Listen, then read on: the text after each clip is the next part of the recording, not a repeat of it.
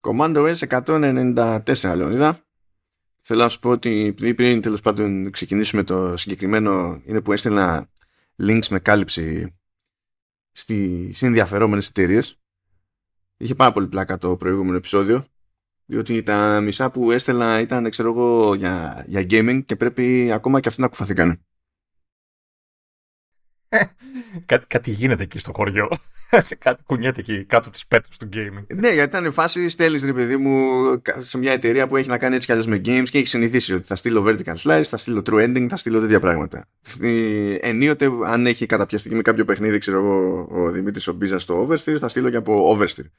Και ξαφνικά θα βλέπουν αυτή ένα Commando S που θα έχει 190 τόσα επεισόδια και θα σου πει τι, τι είναι αυτό; Και γιατί έχει τόσα επεισόδια, γιατί δεν μου θυμίζει τίποτα. Υποθέτω, υποθέτω για το Resident Evil. Έστειλε κάτι, έτσι που αναφέραμε. Ναι, αλλά είχαμε τέτοιο. Είχαμε και τα, και τα χειριστήρια.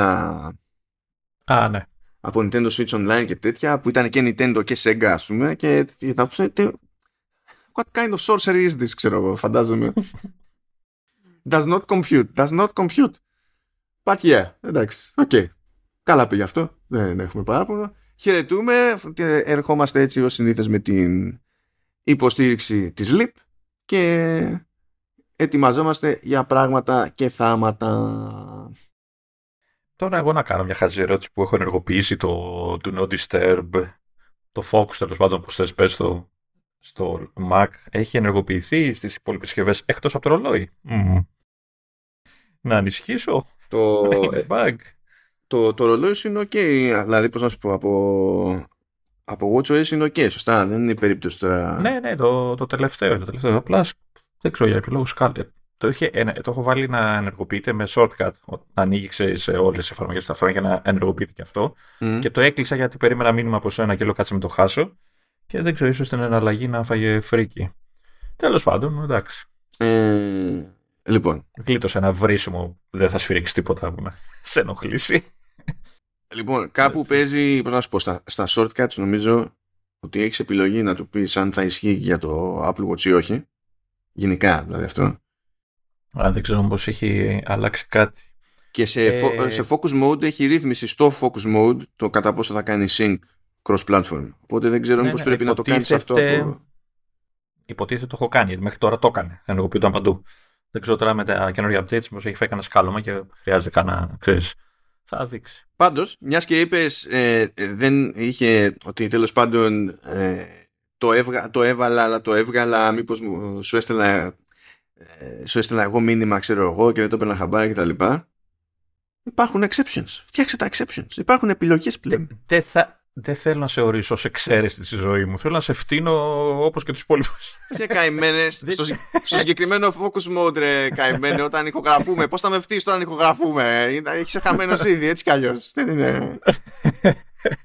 ναι. Τέλος πάντων. Νομίζω σε έχω βάλει κιόλας. Ε, δηλαδή, εντάξει, OK. Okay. Δηλαδή, καθόμαστε, είμαστε στο call, είμαστε να ηχογραφήσουμε, ξέρω εγώ, αλλά σε κόβω από τα notifications γιατί δεν σε αντέχω άλλο. Δηλαδή, πώς βγαίνει αυτό το concept. Ναι, θα, θα μπω, νομίζω σε έχω βάλει και σε έχω βάλει γενικότερα να με, να με ενοχλήσει ακόμα και στο αυτό. Αλλά τέλος πάντων, θα, θα το αλλάξω αυτό. Ε, ε, θέλω να κάνω. Ε, πριν ξεκινήσουμε έτσι, τη, τη ροή του προγράμματός μας έτσι, θέλω να δηλώσω ότι σήμερα ε, ζήλεψα από σένα και έφτιαξα κι εγώ καφέ. Είναι κάτι που μου λέει για να καταλάβουν και οι υπόλοιποι που μας ακούνε ότι κάθε φορά του λέω είμαι έτοιμος να ξεκινήσουμε ξέρω εγώ μου λέει φτιάχνω καφέ και έρχομαι. Οπότε σήμερα αποφάσισα και εγώ να, να φτιάξω καφέ. Ε, δύο πράγματα. Πρώτον, έφτιαξα καφ που δεν τον συνηθίζω, η αλήθεια είναι. Είναι ιδέα ο καφέ, είναι. είναι πραγματικά ιδέα.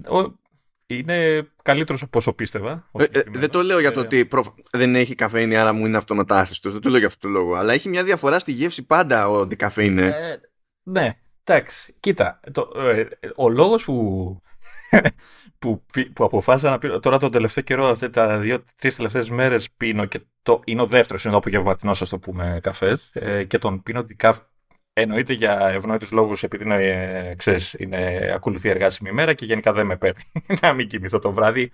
Αν και δεν με πιάνει πάντα ο καφές. Είναι τυχαίο το αποτέλεσμα. Δηλαδή, υπάρχουν μέρες που θα πίνω καφέ τα απογεύματα και θα κοιμάμαι πιο νωρίς, ίσως από το κανονικό. Και υπάρχουν και μέρες που μπορεί να πιω ένα καφέ και να με πιάσει να μην μπορώ να κοιμηθώ καθόλου, πούμε, κτλ. Οπότε δεν το ρισκάρω. Αλλά ο πραγματικός λόγος για τον οποίο αποφάσισα να, να πιω και μάλιστα decaf είναι ένας λόγος που δεν ξέρω αν πρέπει να σου το πω γιατί θα με κοροϊδεύεις για πάντα. Hmm, interesting. Οπότε ας περάσουμε στο, στο επόμενο θέμα. Ναι. Ε, αποφάσισα λοιπόν να πίνω καφέ. Θα το είμαι, είμαι θα ρισκάρω. Ε, και μάλιστα τον συγκεκριμένο decaf γιατί ε, είδα πριν ε, δύο-τρεις μέρες ότι είχα ένα, ένα κουτί από decaf κλειστό το οποίο έλεγε 31 του μήνα. Και προσπαθώ να το πιω να το, για να μην τον πετάξω.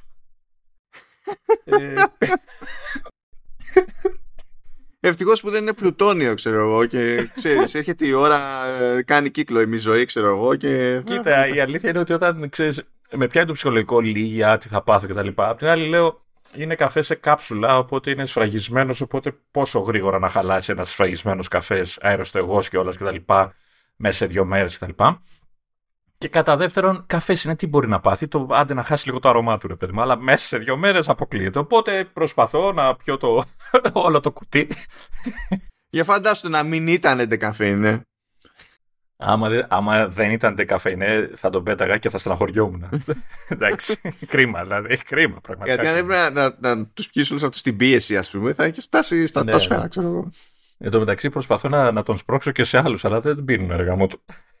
να τελειώνουν. Είναι 10 κάψουλες. Πρέπει να, τελειώνουν.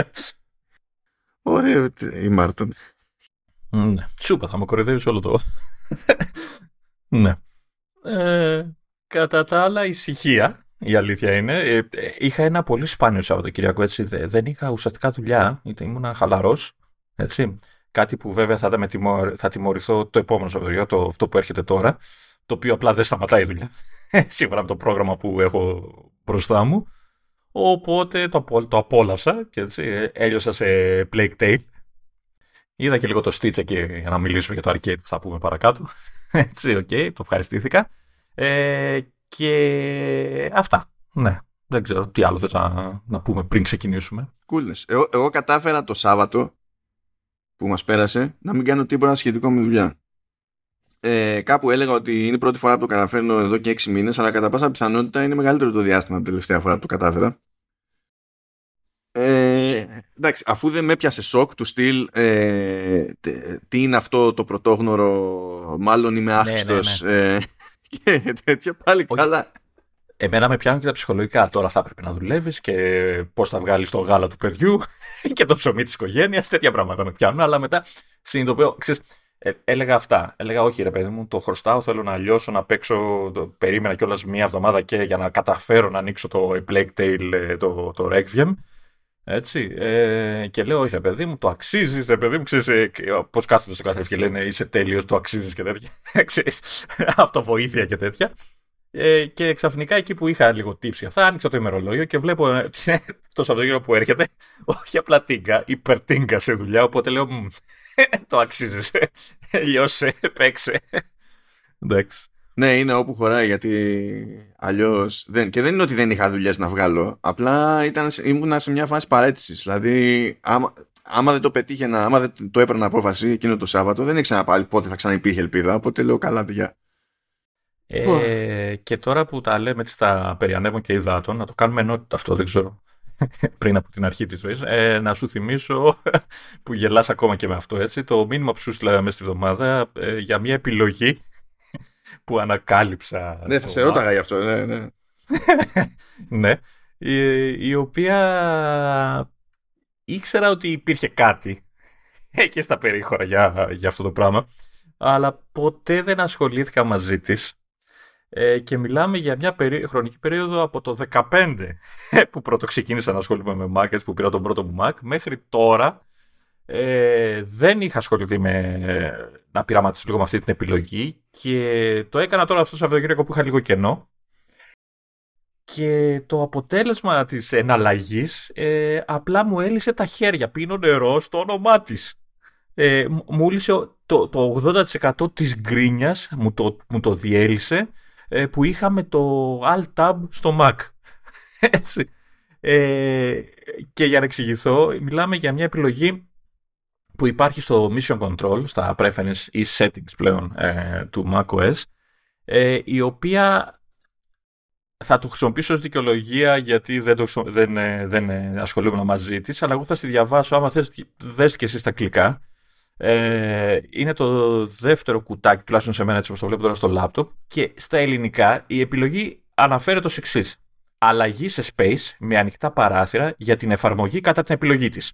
Τι καταλαβαίνεις εσύ; Ναι, ε, καταλαβαίνω ότι όταν θα διαλέξεις μια εφαρμογή από το dock που έχει ανοιχτό κάπου παράθυρο, άμα αυτό το παράθυρο είναι σε άλλο space, τότε σε πηγαίνει στο αντίστοιχο space. Ωραία. Ε, δεν είναι όμως και πολύ ξεκάθαρο και επίσης ε, μιλάς για κάποια εφαρμογή που ανοίγεις από το dock. Εγώ σου, ε, σου λέω ότι αυτό το πράγμα τέλος πάντων ισχύει και για το Alta. Α, ναι, και για το Alta. Εντάξει, ναι, okay. Mm. ναι, ναι. Ε, οπότε μέχρι τώρα, ε, 7 χρόνια πόσα είναι, πόσο είμαστε 22 τώρα τελειώνει, ε, εκνευριζόμουν πάρα πολύ γιατί ε, μέχρι, να ανοίξω, μέχρι να ξεκινήσω να δουλεύω με το Stage Manager άνοιγα, θυμάσαι που σου έλεγα ανοίγα πολλά spaces και κάθε space είχε μια εφαρμογή και πήγαινα, είχα φτιάξει shortcuts για να πηγαίνω γρήγορα από το ένα space στο άλλο κτλ. Και πάντα εκνευριζόμουν γιατί όταν ήμουν σε κάποιο space, σε μια εφαρμογή και ήθελα να πάω σε κάποια άλλη εφαρμογή η οποία ήταν σε άλλο space ή ήμουνα στα Windows τα οποία τα τρέχω σε full screen οπότε ουσιαστικά είχαν το δικό τους space και ήθελα να πάω σε κάποια εφαρμογή στο Mac, το Alt-Tab δεν λειτουργούσε. Με έγραφε στα παλιά του τα command, έτσι. Παλιά και... command. ναι. Και εκνευριζόμουν γιατί έπρεπε να ξέρεις, είτε να πιάσω mouse, είτε να, να ψάχνω να βρω την άλλη, το άλλο shortcut και αυτά. Και αυτή η επιλογή κάνει αυτό ακριβώς. Όπου και να βρίσκομαι, με πάει στην εφαρμογή που του λέω, όπου και αν είναι αυτή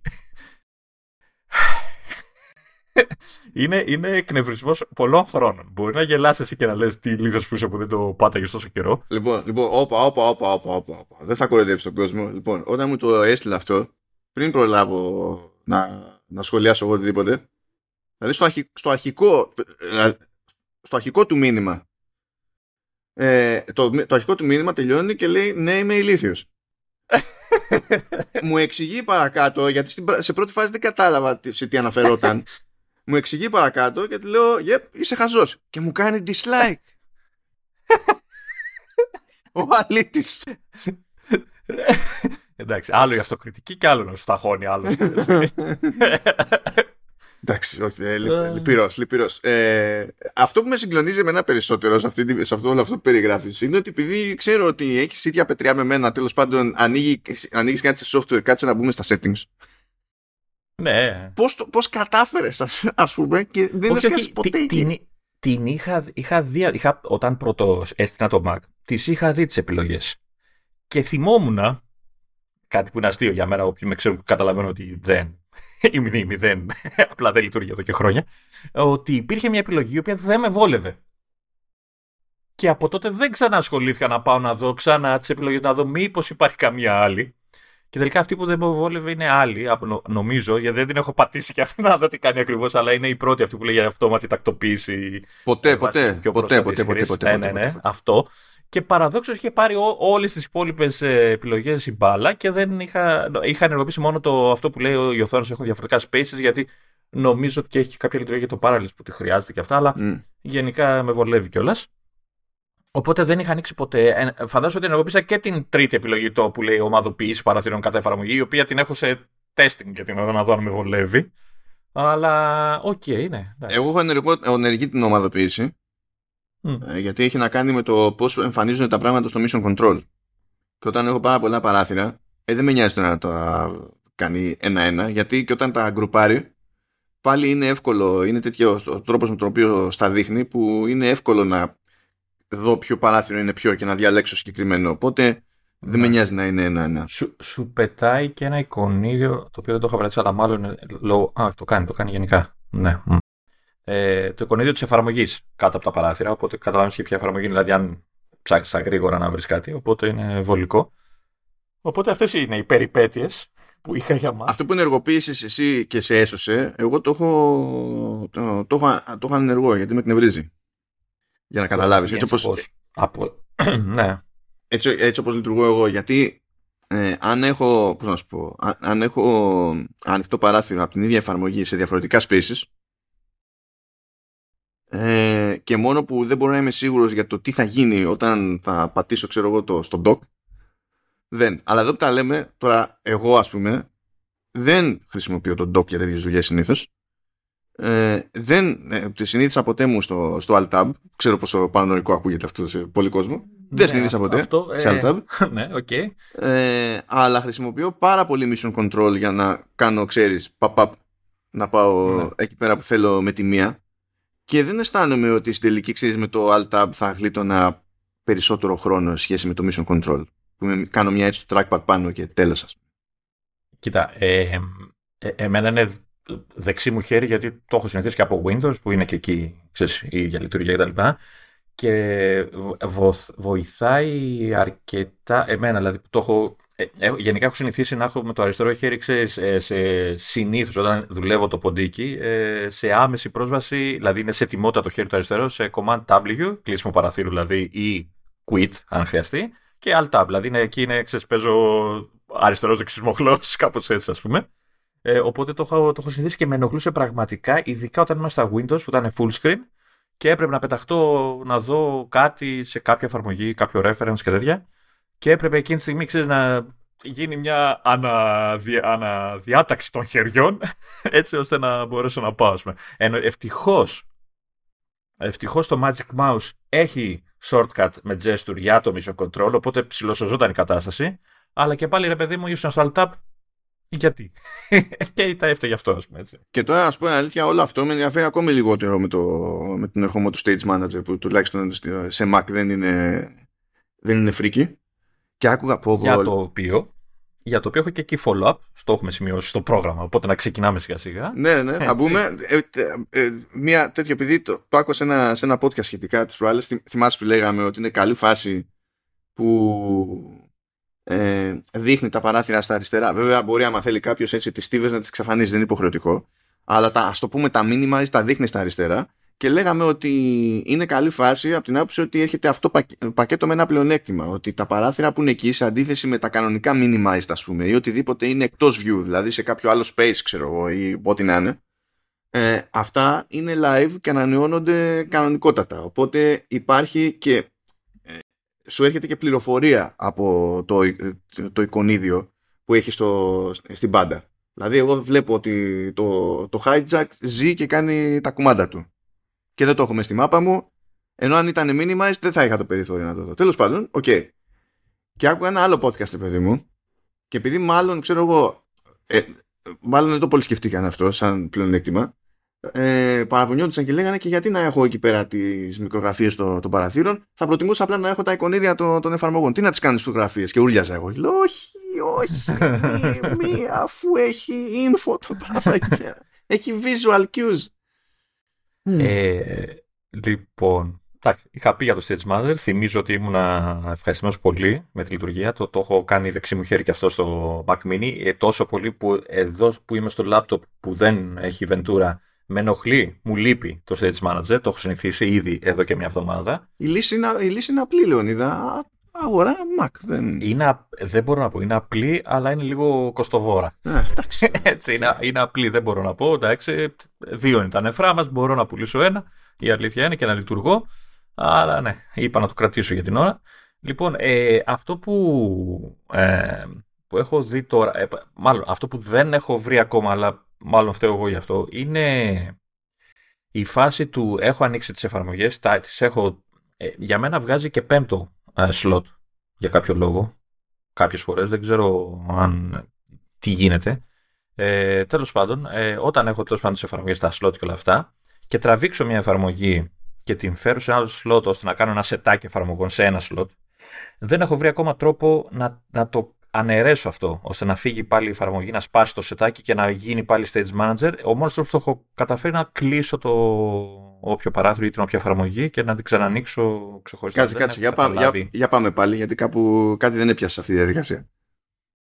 Ε, έχεις ανοιχτά slots, διά, ε, διάφορες εφαρμογές στα slots, τα 4-5 πόσα είναι τέλος πάντων. Αριστερά λέμε τώρα για τις στίβες, έτσι. Ναι, ναι, ναι. ναι, Okay. ναι τα, τις, τις στίβες, ε, κάπως αλλιώς τα λένε, δεν τα λένε slots. Κάπως τα λένε piles, Max. το οποίο είναι γελίο. Τα λένε piles, έτσι. Γιατί εντωμεταξύ να λέμε για το desktop μπορείς να έχεις εικονίδια οργανωμένα σε stacks και άντε τώρα στα ελληνικά αυτό να το κάνεις και να το σώσεις. Αλλά τέλος πάντων, ε, ok. Okay. Ας προσποιηθούμε. Ναι, Πάμε. οκ.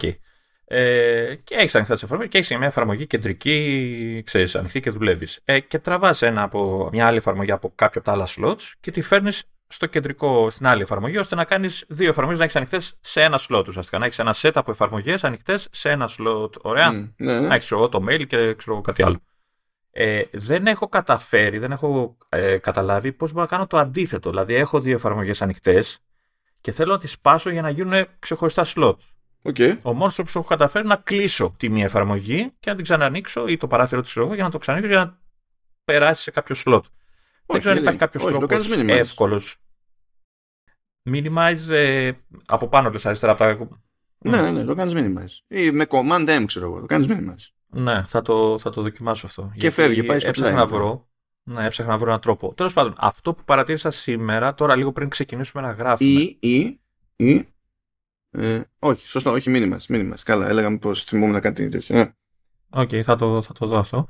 Ε, λοιπόν, ε, παρατήρησα δύο πράγματα. Ε, το ένα είναι, έχεις μια εφαρμογή ανοιχτή, ok, στα slots αριστερά κτλ. Ε, και έχεις μια εφαρμογή η οποία πιάνει το υπόλοιπο όλο το desktop, ας το πούμε έτσι. Δεν είναι full screen, αλλά έχει πιάσει σχεδόν όλο το, το desktop, έτσι. Ε, έχει μια τάση το σύστημα, όταν την ανοίγεις αυτήν την εφαρμογή και πιάνει όλο το, όλο, όλο το περιθώριο, προσπαθεί να την φέρει σε τέτοιο σημείο ώστε να μην καλύπτει, να μην υπερκαλύπτει, ας το πούμε, τα slots. Ο- Με αποτέλεσμα πολλές φορές να φεύγει, ειδικά όταν είσαι σε μια εξωτερική οθόνη, ας πούμε έτσι, ε, να, να, να φεύγει λίγο πιο δεξιά, ας το πούμε, η εφαρμογή, να, να πηγαίνει, κο- να κολλάει δηλαδή στο δεξί περιθώριο της οθόνης, ώστε να μην κρύβει τα, τα slots. Ε, έχω, ε, επειδή μπορείς να τραβήξει την εφαρμογή λίγο πιο αριστερά ώστε να μισοκρύβει τα slots ή και να τα κρύβει και τελείως. Δηλαδή, να, συνήθως όταν πηγαίνεις μια εφαρμογή ε, πάνω από τα slots αυτά φεύγουν. Φεύγουν, ναι, για να χρησιμοποιήσει το χώρο. Ναι. Ή μπορείς να τα, ξέρεις, να καλύψεις τα μισά, τη- το μισό, ας πούμε, οπότε να ψηλοφαίνονται, ώστε να έχεις και ξέρεις, το live αυτό που έλεγες πριν, αλλά να έχεις και την εφαρμογή να την έχεις πιο κέντρο, έτσι, στην οθόνη, ανάλογα πώς κάθεσαι και στο γραφείο κτλ. Ε, το σύστημα όταν κάνεις την αλλαγή κάνει μια, έχει μια τάση να το φέρνει πάλι ξέρεις, ε, δεξιά ώστε να μην κρύβει τα, τα, τα slots. Ναι, ναι. Δεν είναι τραγικό, αλλά... ε, με έχω Απλά αν πιάσει έχεις πολλές φορές φτιάξει να- ένα συγκεκριμέ- μια συγκεκριμένη διάταξη, μετά στη χαλάει στη διαπερίπτωση. ναι, για το κατάλαβα. Κάπως ναι, ειδικά όταν είναι μία και θες να την, κε- να την έχεις λίγο πιο κεντραρισμένη γιατί είσαι λίγο πιο- έτσι κάπου στο γραφείο περίεργα, ξέρω εγώ, δεν είσαι... Ε, και το άλλο που, που παρατήρησα σήμερα ε, και το οποίο μπορεί, ε, δεν ξέρω αν εγώ κάνα κάτι λάθος, αλλά ε, απο- μπορεί να αποδειχθεί αρκετά ενοχλητικό, ε, είναι το εξής. Ε, είπαμε ότι το Stage Manager όταν ανοίγει ένα παράθυρο, το προηγούμενο παράθυρο που έχεις ανοιχτό ε, κάνει ουσιαστικά minimize ε, αυτόματα, έτσι, και πάει στα slots. Και ουσιαστικά σου καθαρίζει αυτόματα το desktop και εμφανίζεται η μία εφαρμογή και μετά Ναι, βασικά κάνεις το, αναλλαγή. το pile κάνει minimize. Μη- ε, όχι το παράθυρο, γιατί αν έχεις φτιάξει εσύ με πολλαπλά παράθυρα ένα pile και αλλάξει μετά. Ναι, ναι, ναι. Φεύγουν, φεύγουν αυτές που είχες ανοιχτά. Πάνε όλα αυτά εκεί φεύγουν πέρα, και- δεν είναι. Ναι, Ναι. πάνε αριστερά όλες αυτές και ανοίγει αυτή που επέλεξες. Και το αντίστοιχο. Κάνει δηλαδή ένα κύκλο, δεν- δηλαδή δεν μπουκώνεις με πολλά παράθυρα, ξέρεις, πα- κάθε φορά είναι αυτό που θες ε, ανοιχτό. Λοιπόν, τι παρατήρησα. Επειδή αυτό το σύστημα από ό,τι καταλαβαίνω α- ανοιχνεύει το πότε κάνεις συναλλαγή εσύ ή γίνεται κάποια αναλλαγή με τα παράθυρα και ξέρεις, μόλις φύγει ένα παράθυρο εμφανίζει αμέσως το επόμενο. Τουλάχιστον έτσι κάνεις σε μένα.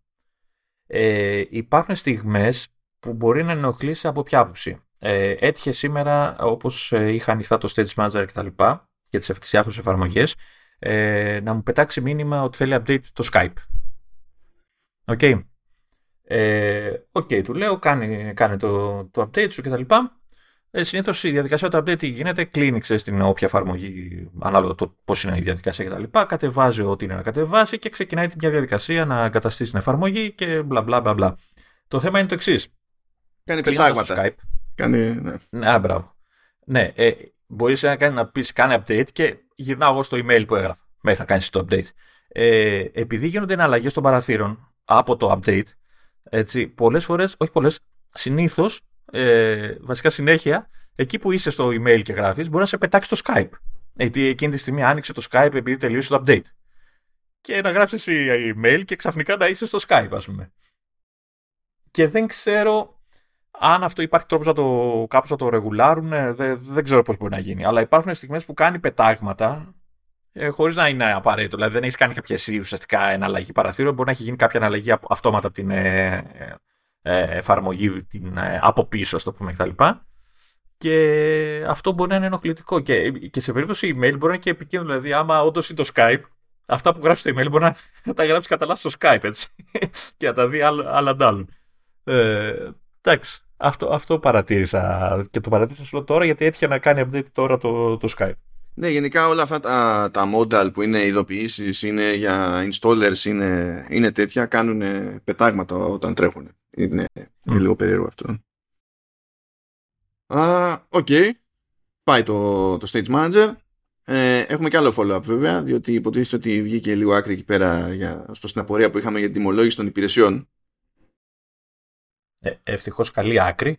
Έτσι. Ναι, δηλαδή τι έγινε, οι τιμές που λέγαμε σε, σε ευρώ τις προηγούμενες που ήταν κυρίως με βάση τη γερμανική αγορά και λέγαμε ότι μα, μα η, η πριν σε ευρώ ήταν πιο υψηλή από αυτή που πληρώναμε εμείς σε ευρώ. Οπότε τι σημαίνει αυτό για το ποια θα είναι η κατάληξη σε μας; Ε, και στην ουσία τι έχει γίνει, έχουν κρατήσει τις τιμές που υπήρχαν και αυτό που έχει γίνει είναι ότι το, το, ε, το ύψος της προσαρμογής είναι ίδιο. Δηλαδή... Ουσιαστικά ε, έχει μείνει σταθερή η αύξηση έτσι 2 ή 3 ευρώ ανάλογα την ναι, ναι, ναι. Οπότε ε, στο Apple TV Plus είναι συν 1 ευρώ άσχετα με το ποια ήταν η αρχική τιμή αν και εκείνο ήταν παντού 5 οπότε εντάξει ξέρω εγώ. Ωπα, περίμενε. Είναι ε, από 4 2 ευρώ είναι. Από 4 2 ευρώ στο Apple TV Plus. Okay. Οπότε ήταν 1 ευρώ ήταν στη, στο Music, ε; Ε, δεν έχω, οπότε δεν ξέρω, δεν μου πετάχτηκε το mail. Ναι, ok. Okay. Καλά. Και εγώ πλέον δεν Ναι, έχει, είναι ένα ευρώ στη μουσική. Ε, για το στο ατομικό. Είναι δύο στο οικογενειακό. Ε, και, και 10 στο ατομικό ετήσιο. Okay. Ε, αντίστοιχα είναι 2 ευρώ διαφορά στο Apple TV Plus, οπότε πηγαίνει από τα 5 στα 7. Και αντίστοιχα είναι και στο, και στο Apple One που ε, πηγαίνει τέλος πάντων ανάλογα με το tier έτσι, και είναι 2 ή 3 ευρώ. Πράγμα που σημαίνει ότι από εκεί που πλήρωνα εγώ 17 ε, ευρώ για το, για το Apple One ε, που δεν πλήρωνα το ατομικό, πλήρωνα το, το family ε, πηγαίνει στα 19 και όχι στα 23 έτσι όπως είναι στη Γερμανία ας πούμε. Οπότε σχετικά καλά.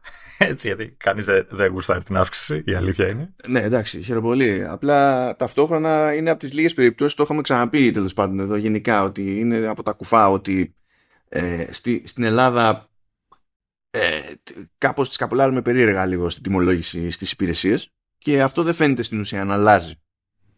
Ε, Επιμένεις να το λες αυτό. Θα σε ακούσει κανένας καμιά ώρα. Αφού εξακολουθεί και ισχύει, τι να κάνω τώρα. Ο... Και θα μας αλλάξουμε. Εντάξει τώρα, ok. Okay. Λοιπόν. Ε, πάει και αυτό λοιπόν. Οπότε τι πληρώνετε πριν σε, σε μουσική, υπολογίστε στο ατομικό ότι είναι συν 1, συν 2 στο Apple TV Plus και ανάλογα με το tier του Apple One είστε ή, ή συν 2 ή συν 3. Δεν ξέρω αν ανοίγει μια θεωρητική συζήτηση για το Apple TV Plus. Αν αξίζει τα λεφτά του πλέον με την καινούργια αύξηση η οποία να ε, βάσει το email που έλαβα ξεκινάει από 1η Δεκέμβρη, αν θυμάμαι καλά. Οπότε τον άλλο μήνα. Ναι, ναι, ναι. Κοίτα, 7, 7 ευρώ δεν είναι, δεν είναι θέμα, γιατί πρέπει να το βάλεις και, στο, και σε συνδυασμό με, το, με τον ανταγωνισμό, ας πούμε. Δε, δε, ε, ε, ε, εκεί που έχω μια αμφιβολία είναι στο ότι ναι, μεν γίνεται αύξηση βάσει της Apple επειδή η υπηρεσία απλώθηκε και έχει περισσότερο περιεχόμενο και αυτά, αλλά δεν ξέρω κατά πόσο έχει αρκετά περισσότερο περιεχόμενο ώστε να δικαιολογεί μια αύξηση 2 ευρώ. Ε, σαν απολύτη τιμή, σαν απολύτη αξία δεν είναι. Είναι από τις πιο φθηνές συνδρομές που παίζουν ε, εκεί έξω, ρε παιδί μου. Αλλά δεν ξέρω κατά πόσο το δικαιολογεί και εννοείται, και εννοείται ότι υπάρχει η γκρίνια του εντάξει τώρα μωρέ και μια εταιρεία των τρισεκατομμυρίων θα, θα σωθεί από ένα ευρώ, ξέρω εγώ, παραπάνω και δύο. Εντάξει. Εντάξει. Ναι, αυτό το πετάω έτσι απλά επειδή το διάβασα. Εντάξει, okay. Κοίτα, αυτό με το θέμα του περιεχομένου νομίζω ότι είναι, είναι δεν, δεν έχει νόημα να, να αναλύεται καν. Αν μιλούσαμε για το ποιοτικό της υπόθεσης μπορούμε να κάνουμε έτσι μια θεωρητική προσέγγιση σε κάθε περίπτωση. Αν μιλάμε για την ποικιλία το εύρος είναι σαν αυτό που όταν ξεκινούσε ας πούμε η υπηρεσία α, έχει πάρα πολύ λίγα πράγματα. Ναι, ε, θέμα χρόνου ήταν να μην έχει λίγα πράγματα τώρα έχει πολλά περισσότερα και μπαίνουν και με άλλο ρυθμό κάθε μήνα. Άρα, ό,τι και να ισχύει αυτή τη στιγμή για το πόσο πράγμα έχει, τον άλλο μήνα θα είναι παραπάνω το περιεχόμενο, τον παράλληλο μήνα θα είναι παραπάνω το περιεχόμενο, το παραπέρα μήνυμα θα είναι. Δηλαδή, η όσο και να το κάνεις νιανιά αυτό το πράγμα, το μόνο που διαφέρει από άτομο σε άτομο είναι η εντύπωση του σε πόσο χρόνο θα πάρει ώστε μέσα στο μυαλό του να κάνει break even ο όγκος του προσφορούμενου περιεχομένου με το ποσό που δικαιολογεί μες στο κεφάλι του γι' αυτό δεν πιστεύω ότι έχει συγκλονιστικό νόημα η ανάλυση παρά μόνο αν το βάλουμε σε ανταγωνιστικό πλαίσιο. Από την άποψη ότι ε, πλέον το Apple TV Plus είναι πιο ακριβό από το Prime Video. Κατά ένα ευρώ. Να. Να. Ε, απ' την άλλη βέβαια το search στο Apple TV Plus λειτουργεί. Στο Prime Video δεν λειτουργεί. Εντάξει, δηλαδή- λειτουργεί γιατί δεν έχει και πολλά search. Όχι, όχι, όχι, ό, όχι πρόσεξε να δεις. Ε, δεν είναι σοβαρό να, ε, να βάζω κάτι αρκετά συγκεκριμένο, ξέρω εγώ, στο Prime, να λέω, να λέω και να γράφω Korean TV και μου βγάζει και από κάτω ξέρεις, πρόταση, series, να συμπληρώσω το search term και βάζω Korean TV series και τα πρώτα 3-4 αποτελέσματα να είναι Korean TV series, αλλά μετά να αρχίσει να μου βγάζει άσχετα πράγματα, ταινίες και σειρές, δυτικά τελείως όλα. Τελείως. Χολιγουντιανά. Με το σκεπτικό ότι έχουν ε, ε, κάποιο είδους μετα, μεταγλώτηση ή μετάφραση σε, σε κορεάτικα. Ναι. Δηλαδή δεν γίνεται να ψάχνω κορεάτικες σειρές και να γίνει αυτός χαμός στα Δηλαδή, εντάξει. Αυτές τις ιδέε κάνει και το Netflix, αν το Netflix θα κάνει το, αυτή την ιδέα την κάνει καλύτερα. Γιατί την κάνει επίτηδε, την κάνει από ανικανότητα. Έχει διαφορά αυτό το πράγμα και φαίνεται. Έτσι. Δηλαδή θα κοιτάξει να σου δείξει αυτά που όντως έχει καταλάβει ότι ψάχνεις, αλλά τελείως τυχαία θα προσπαθήσει να σου πρόξει κάτι άλλο. Το Prime απλά δεν νιώθει καν να μετρήσει το, το search term για αυτό που είναι κατά βάση. Δηλαδή δεν, δεν νιώθει καν. Τέλος πάντων. Και θα πει κανένας κάτω και λες τώρα για το search και τα λοιπά και δεν λες για το τι έγινε με το, με το Rings of Power που τι ήταν αυτό το πράγμα και παραπονιώσασταν 3,5 ώρες εκεί στο showrunners και δεν ξέρω και εγώ τι. Ναι, εντάξει. Α, εμένα μ' άρεσε. Εμένα μ' άρεσε, παρατήστε με. Παράξενη. Σ' άρεσε το Rings of Power? Καταρχήν ήταν, ήταν κουκλί. Μόνο αυτό. Αξίζει. Ναι, ξέρεις τι... Πολλές ε, παραγωγές είναι κουκλιά. Τι πάνε να πει. τι, τι, πες μου, τι πάνε να πει. Όχι, εγώ, εγώ το είδα πολύ ευχάριστα, παιδιά. Εντάξει, αλλά εγώ δεν, δεν θεωρώ ότι είμαι κριτικός. Ξέρεις τι ήταν σαν παραγωγή κουκλί; Ήταν το Sucker Punch του Σνάιντερ. Αλλά ήταν άθλια ταινία. Τι να κάνουμε δηλαδή που ήταν. Τι με νοιάζει που ήταν ε, κουκλί. Ε, δεν ξέρω. Εγώ, το, εγώ το, το, το, το, λένε, το είδα ευχάριστα, δεν έχω κανένα θέμα. Αλλά εγώ εντάξει δεν είμαι κριτικός και δεν με ενδιαφέρει να κρίνω όπως κρίνεις εσύ. Έτσι. Εντάξει, εγώ λύγησα χωρίς καν να έχω πετριά με Lord of the Rings. Αλλά λύγησα με αυτά που γινόντουσαν και έβλεπα. Και το, κακό, το χειρότερο με το Rings of Power είναι ότι παράλληλα έτρεχε το House of the Dragon. Και στο House of the Dragon ε, νιώθουν περισσότερο να γράψουν. Πώς να το κάνουμε; Δηλαδή τώρα δεν είναι. Εντάξει. Ρε Λεωνίδα, δηλαδή τώρα έχεις τον Χάλμπραντ και μιλάει με τον Κέλε Μπρίμπορ που υποτίθεται ότι ο Κέλε Μπρίμπορ είναι ο, ό,τι ήταν ο τεράστιος, ο απόλυτος μεταλλουργός των Elves και ο Χάλμπραντ του λέει έχεις σκεφτεί να φτιάξεις κράμα και ο Κέλε Μπρίμπορ λέει wow Πολύ καλή ιδέα. Γιατί το θεωρείς απίθανο να συμβεί κάτι τέτοιο; αυτό που θεωρώ απίθανο είναι το να προσπάθησε κάποιος εκείνη την ώρα που έγραφε αυτό το διάλογο. Αυτό είναι που θεωρώ απίθανο. Δηλαδή είναι random τελείως. Είσαι, είσαι κακός, γερνάς και γίνει ακόμα χειρότερος. Αυτό έχω να πω. Ε, δηλαδή το, το έβλεπα αυτό και απλά εκτιμούσα ακόμη περισσότερο τον Peter Jackson. Αυτό συνέβη. Δηλαδή δεν έγινε κάτι άλλο. Τέλος πάντων. Anyway, πάμε, πάμε με, με αυτή την ιστορία. Θα, θα μείνουμε όμως Apple TV Plus γιατί έχουμε κάτι ψηλά εδώ πέρα. Ε, πήρε ημερομηνία η τέταρτη και τελευταία σεζόν του, του Servant, του Shyamalan. Σκάει 13 πόσο, Ιανουαρίου. Ε, πόσο περιέργεια έχω να δω πώς θα το κλείσει αυτό το πράγμα αυτός ο άνθρωπος. Ε, εντάξει, Shyamalan. Νορμάλ δεν θα το κλείσει. Πάντα έχω θεματάκια με τα κλεισίματά του. Έτσι, πάντα. Αλλά είμαι πολύ περίεργος για τη συγκεκριμένη σειρά. Τι να σε πω. Και το άλλο το εξαδάκι είναι το Little America που ήταν σειρά. Ε, Sky και ως podcast. Όχι, δεν είναι το ίδιο ακριβώς πράγμα σε podcast. Είναι το ίδιο concept ότι έχει ε, μεμονωμένες ιστορίες ε, ανθρώπων που μετανάστευσαν στις Ηνωμένες Πολιτείες κτλ. Ε, και στο ρόλο του παραγωγού είναι ο, ο κομικός ο, α, το Κουμάιλ Ναντσιάνι. Οπότε θα δούμε Sky 3 Νοεμβρίου, τώρα δηλαδή, στην ουσία. Ε, θα είναι σε Apple Podcasts, αλλά υπάρχει και RSS feed ώστε να το προσθέσει κάποιος και σε όποια άλλη εφαρμογή του γουστάρει. Με εξαίρεση το Spotify, που το Spotify για λόγους που δεν αντιλαμβάνομαι δεν επιτρέπει την προσθήκη RSS feed. Το έχει τάξει νομίζω κάποια στιγμή, αλλά ακόμα περιμένουμε. Ε, και that's that από Apple TV Plus μπορούμε να κουνηθούμε, να πάμε στο Apple Arcade. Από τη μία έχουμε το, το Stitch και από την άλλη έχουμε το πρόγραμμα του Νοεμβρίου. Ποια πάμε εκεί πέρα για το, για το Stitch. το πρόγραμμα του Νοεμβρίου δεν το έχω δει. μόνο το, το Εγώ είμαι manager. Ε. ε, Stitch, ε. Λοιπόν, πώς πας από κέντημα. γιατί, γιατί για κέντημα ε, θα μιλήσουμε, έτσι. Ε, είναι, είναι ο τρίτος τίτλος της Likeguard. Like guard. Ε, δεν ξέρω πού, δεν θυμάμαι πού κρατάνε. Ναι, ναι πολλά α, έχει μαζί στη σειρά, οπότε κάπου προς τα πάνω βορρά τους κόβω. Ε, από την Likeguard, Likeguard τέλος πάντων Europe Limited, η οποία μας έχει δώσει στο arcade και το Tint και το Lumen και τώρα το Stitch και οι τρεις τίτλοι είναι γραμμένοι στα πεζά, δηλαδή δεν έχουν κεφαλαίο και όλοι τελειώνουν με τελεία. Δεν ξέρω γιατί αλλά δηλαδή είναι stitch.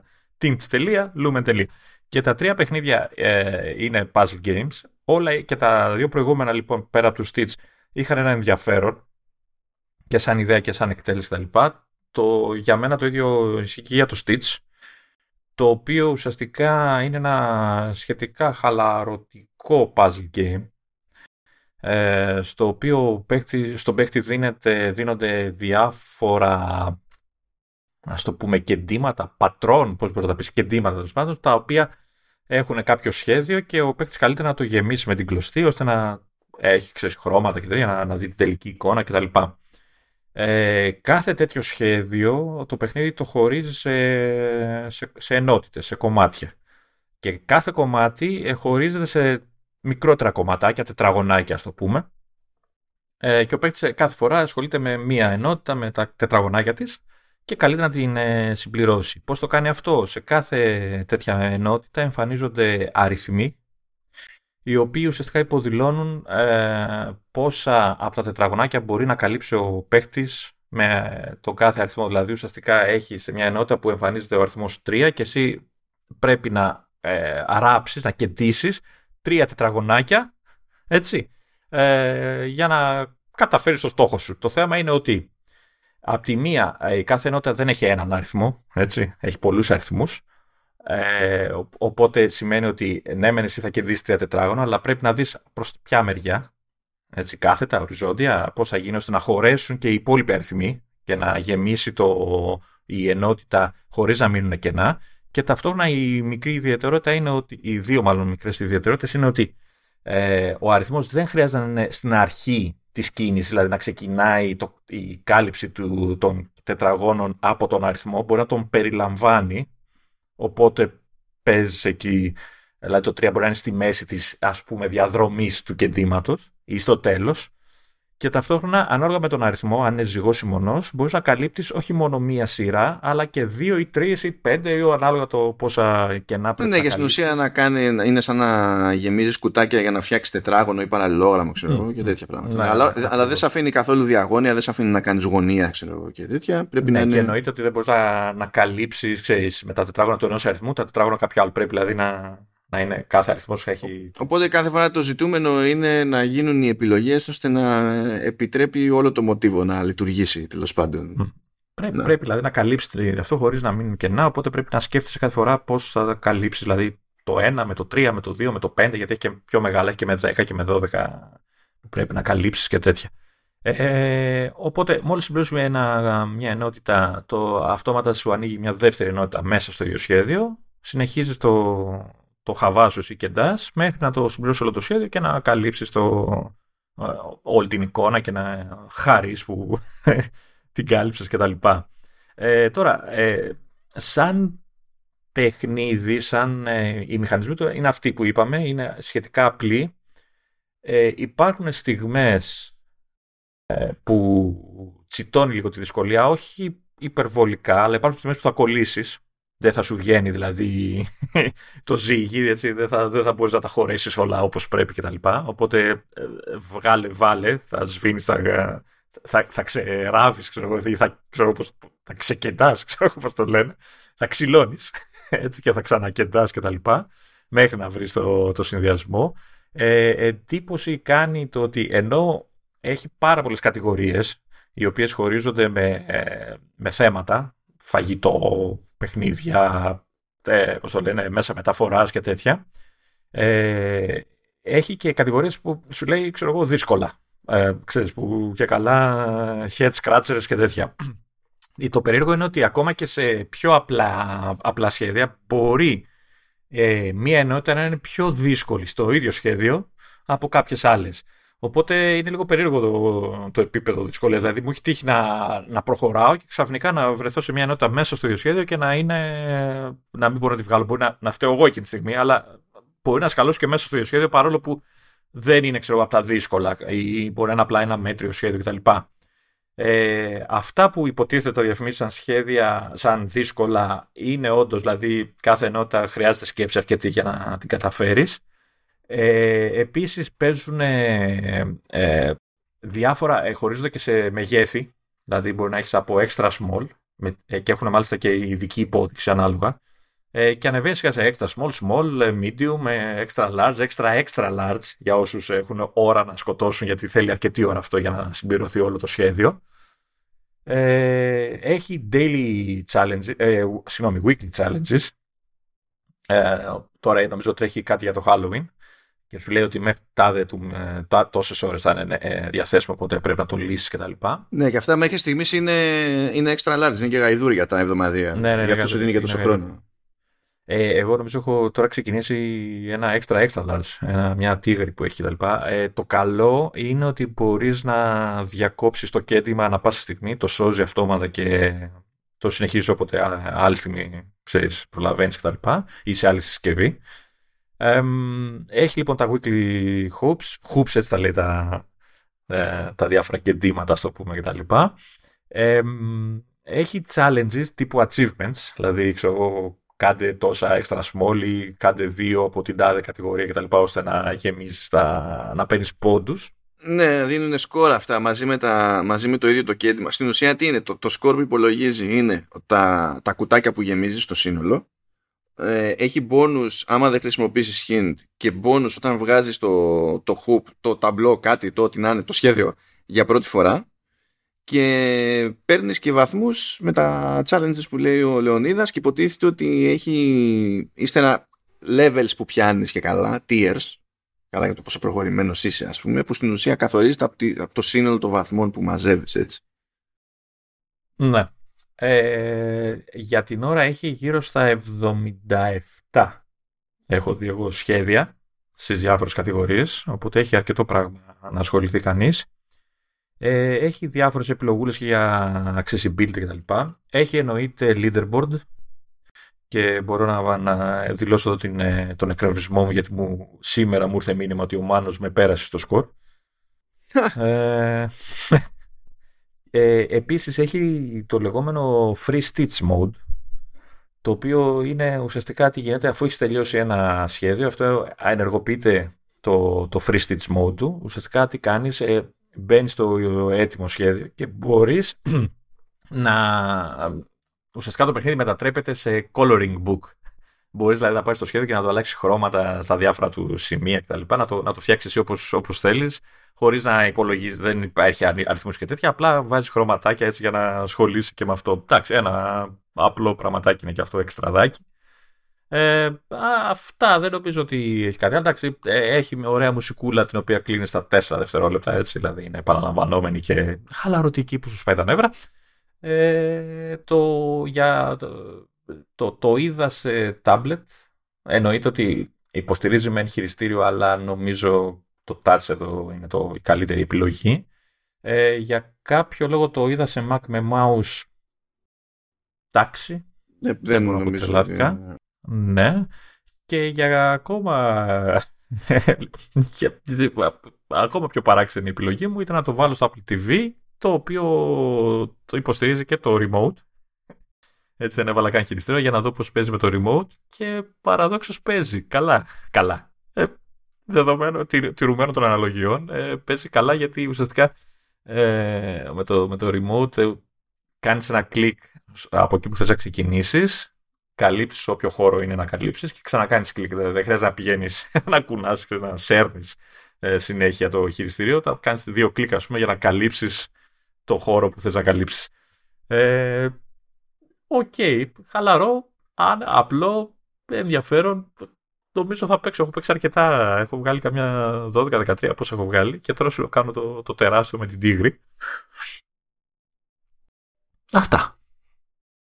Λοιπόν, ε, με αυτά και με αυτά, εγώ έχω να πω ότι πέρασα καλά. Είναι από τα σκαλωτικά τα παιχνιδάκια. Είναι φτιαγμένο για mobile αυτό, πιστεύω. Δεν είναι σκάλωμα, όντως. Εν τω μεταξύ μου, μου ψήνει και την μπαταρία, αλλά δεν ξέρω αν, αν φταίει ε, αυτό ή αν φταίει η beta του 16.2. Ε, διότι μου κάνει κάτι κουλά η beta του 16.2. Στοιχηματίζω στην beta γενικά. Γιατί δεν, με τη, τώρα ξέμπαρκε η πληροφορία, αλλά τέλος πάντων δεν έχω γενικό θέμα με την μπαταρία στην beta του 16.2, αλλά κάποιες εφαρμογές τυλτάρουν. Δηλαδή, π.χ. η εφαρμογή του Prime τυλτάρει. Τυλτάρει, δεν έχει σημασία τι κάνεις, απλά την άνοιξες. Όχι στριμάρω, τυλτάρει. Ήρθε το τέλος. Ψήνε το, το, το, τηλέφωνο. Ενώ μπορεί να τσεκάρεις εφαρμογή, ξέρω Netflix, Apple TV, ό,τι ξέρω εγώ, whatever. Ε, δεν, δεν καταλαβαίνει τίποτα. Prime, τέλος. ξέρω πώς την έγινε έτσι. Τέλος πάντων. βγήκε το πρόγραμμα κυκλοφοριών για, το, για τον Νοέμβριο. Οπότε ας κάνουμε έτσι την, την αναφορά για να ξέρετε τέλος πάντων τι σας περιμένει μέσα στο μήνα. Και ω συνήθως είναι τα πράγματα έτσι σχετικά μοιρασμένα σε, πληροφορίες, σε κυκλοφορίες plus και ας το πούμε κανονικές νέες κυκλοφορίες και έχουμε και λέμε. 4 Νοεμβρίου σκάει το Battle Legacy Plus. Στις 8 Νοεμβρίου ε, Sky Football Manager 2023 Touch. Ε, παρατηρήστε ότι λέμε πάμε από 4 Νοεμβρίου 8 Νοεμβρίου. 4 μήνες απόσταση, όχι ολόκληρη εβδομάδα. Δηλαδή ναι, το, το πρώτο βγήκε, δηλαδή το πρώτο βγαίνει Παρασκευή ως συνήθως. Το, το άλλο στην ουσία βγαίνει πάλι Τρίτη για κάποιο λόγο. Ενώ στο NBA θυμάμαι ότι συνδέεται με τη σεζόν. Εδώ δεν θυμάμαι να σου πω αλήθεια με τι συνδέεται αυτό, αν έχει κάποιο συγκλωστικό νόημα. Εκτός αν το κάνει επίτηδες με βάση ε, το πότε κυκλοφορεί γενικά το Football Manager. Ένα, ένα είναι αυτό, δεν ξέρω αν θέλω να προλάβουν. Παίζει και Μουντιάλ τώρα δεν παίζει, ή κάνω λάθος, κοντά. Τι τώρα, αυτά είναι καλοκαιρία, ε, δεν είναι εδώ πέρα να κάνω λάθος. Αλλά κοίτα, 8, 8 του μήνα, 8 Νοεμβρίου, υποτίθεται ότι βγαίνει γενικά το Football Manager, οπότε φαντάζομαι ότι θέλουν να το κουμπώσουν εκεί πάνω. Αν και σήμερα, έτσι λίγο πριν ξεκινήσουμε να γράφουμε, προέκυψε ότι ε, πάει τέτοιο, πάει λίγο πίσω η έκδοση του PlayStation 5. Πάντως εγώ βλέπω το World Cup θα είναι το Νοέμβρη. Σοβαρά. Τώρα είναι στο Κατάρ. Τώρα. Δεν το θυμόμαι αυτό καθόλου. 20 Νοεμβρίου με 18 Δεκεμβρίου. Εκτός αν πια το παγκόσμιο κύπελο ποδοσφαίρου δεν είναι το Μουντιάλ που ξέρω, ξέρω εγώ τι να πω. Mm, mm. All right. Δεν θυμάμαι πλέον. Πάνε τέτοιο. Έχω παραιτηθεί από την παρακολούθηση. Και εγώ, και εγώ πάντως για καλοκαίρι τα ήξερα. Τώρα δεν ξέρω τι, τι έχει παίξει. Δεν είμαι και ο καλύτερος στα ποδοσφαιρικά, οπότε εντάξει. Α, τώρα διαβάζω ότι γίνεται λόγω της έντονης ζέσης που επικρατεί το Κατάρ το καλοκαίρι. Για να μην πεθάνουν δηλαδή οι παίκτες. Γιατί δεν κατάλαβα. είναι πολύ ευχαριστώ να, να τρέχεις 60 βαθμούς. Επαγγελ, Επαγγελματίες δεν είναι. Έτσι, πληρώνονται. Δεν πληρώνονται. τώρα, μετά πηγαίνουμε. Προφανώς θα είναι μεγαλύτερη αναμονή γιατί επιστρέφουμε στις Πασκευιάτικε κυκλοφορίες στο, στο arcade. Πηγαίνουμε 18 Νοεμβρίου για το Old Man's Journey Plus. Αυτό παιδιά είναι καλό. Να σας το λέω από τώρα. Δηλαδή. το θυμάμαι ενδιαφέρον. Ναι, αυτό είναι, αυτό είναι όντως καλό. Οπότε ξέρω εγώ έχει ένα νόημα, το έχετε κατά νου. Δεν θα ενθουσιαστείς από το concept ότι ε, το προηγούμενο τους για Apple Arcade ήταν το Gibbon, αλλά το Old Man's Journey είναι, ε, ε, νομίζω είναι πιο σόι. Που και το Gibbon σε γενικές γραμμές υποτίθεται. Δηλαδή... Ήταν προσεγμένο, ήταν φτιαγμένο. Ναι. Είχε, ήταν προσεγμένο, αλλά εντάξει, ήταν λίγο μόνο το. Και στις 25 Νοεμβρίου έχουμε ένα καθόλου αποτυχημένο λογοπαίγνιο ως τίτλο και δεν φταίμε εμείς. Αυτό είναι το συγκλονιστικό. Είναι ότι δεν είναι τη φλακία που έχουμε σκεφτεί εμείς εδώ στο Command OS. Είναι SpongeBob Solitaire Pants. Πες μου ότι είναι... Τι είναι πασχέτζα με το... Ναι, καλά, δεν φαίνεται να είναι κανονική πασχέτζα όμω. Ε, γιατί βλέπω πολύ μικρά πλαίσια εδώ πέρα, αλλά ναι. Ε, mm, solitaire Pants. Είναι, mm, mm. Α, όχι, είναι puzzle game από ό,τι βλέπω. Ναι. Οπότε οι νέες κυκλοφορίες τεχνικώς είναι το SpongeBob Solitaire Punch και το, ε, και το Football Manager και Battle Hard Legacy και Old Man's Journey είναι οι κυκλοφορίες Plus. Υπάρχει μια ισορροπία. Έχει μια αγάπη η υπηρεσία για τα SpongeBob. Είναι ο δεύτερος τίτλος. Βγάζουν με το Bob. Ναι, και άμα δεν είναι. βασικά. Racing, τι είχαν βγάλει. Ξέρω εγώ, μην, υπάρχει και τρίτος, φοβάμαι. Όχι, ένα. Ε, ένα racing δεν είχαν βγάλει κάποια στιγμή. Ένα ήταν τέτοιο, με, με τέννις. Α, μπράβο, ναι, ναι, ναι, ναι, σωστά. Που χτυπιόμασταν. Αλλά νομίζω είχαν βγάλει και το Patty Pursuit, το οποίο Patty Pursuit ήταν, ήταν, ήταν εντάξει. Ήταν, είναι OK. Okay. Ε, ναι, είναι και το Patty Pursuit. Το Patty Pursuit είναι ωραίο. Βασικά. Είναι πιο πλατφόρμα και τέτοια, αλλά είναι ωραίο, είναι προσεγμένο. Και αφήνουμε το Apple Arcade καλά, έχουμε καμία σχέση, καμία επαφή με πρόγραμμα σήμερα, αλλά just saying, τέλος πάντων. Ρε φίλε, έχω γράψει μια ώρα και δεν έχουμε φτάσει ούτε στα μισά. πιο, πιο γραφική και από το πήλιο που λες σε περιπτώσεις, λοιπόν.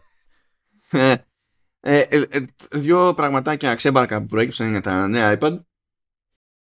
Λοιπόν, λέει ότι το νέο απλό iPad που έχει γυρίσει σε USB-C. Λέει η θεία του δεν είναι το ίδιο γρήγορη με τις USB-C που έχουμε στο iPad Air και στο iPad Pro.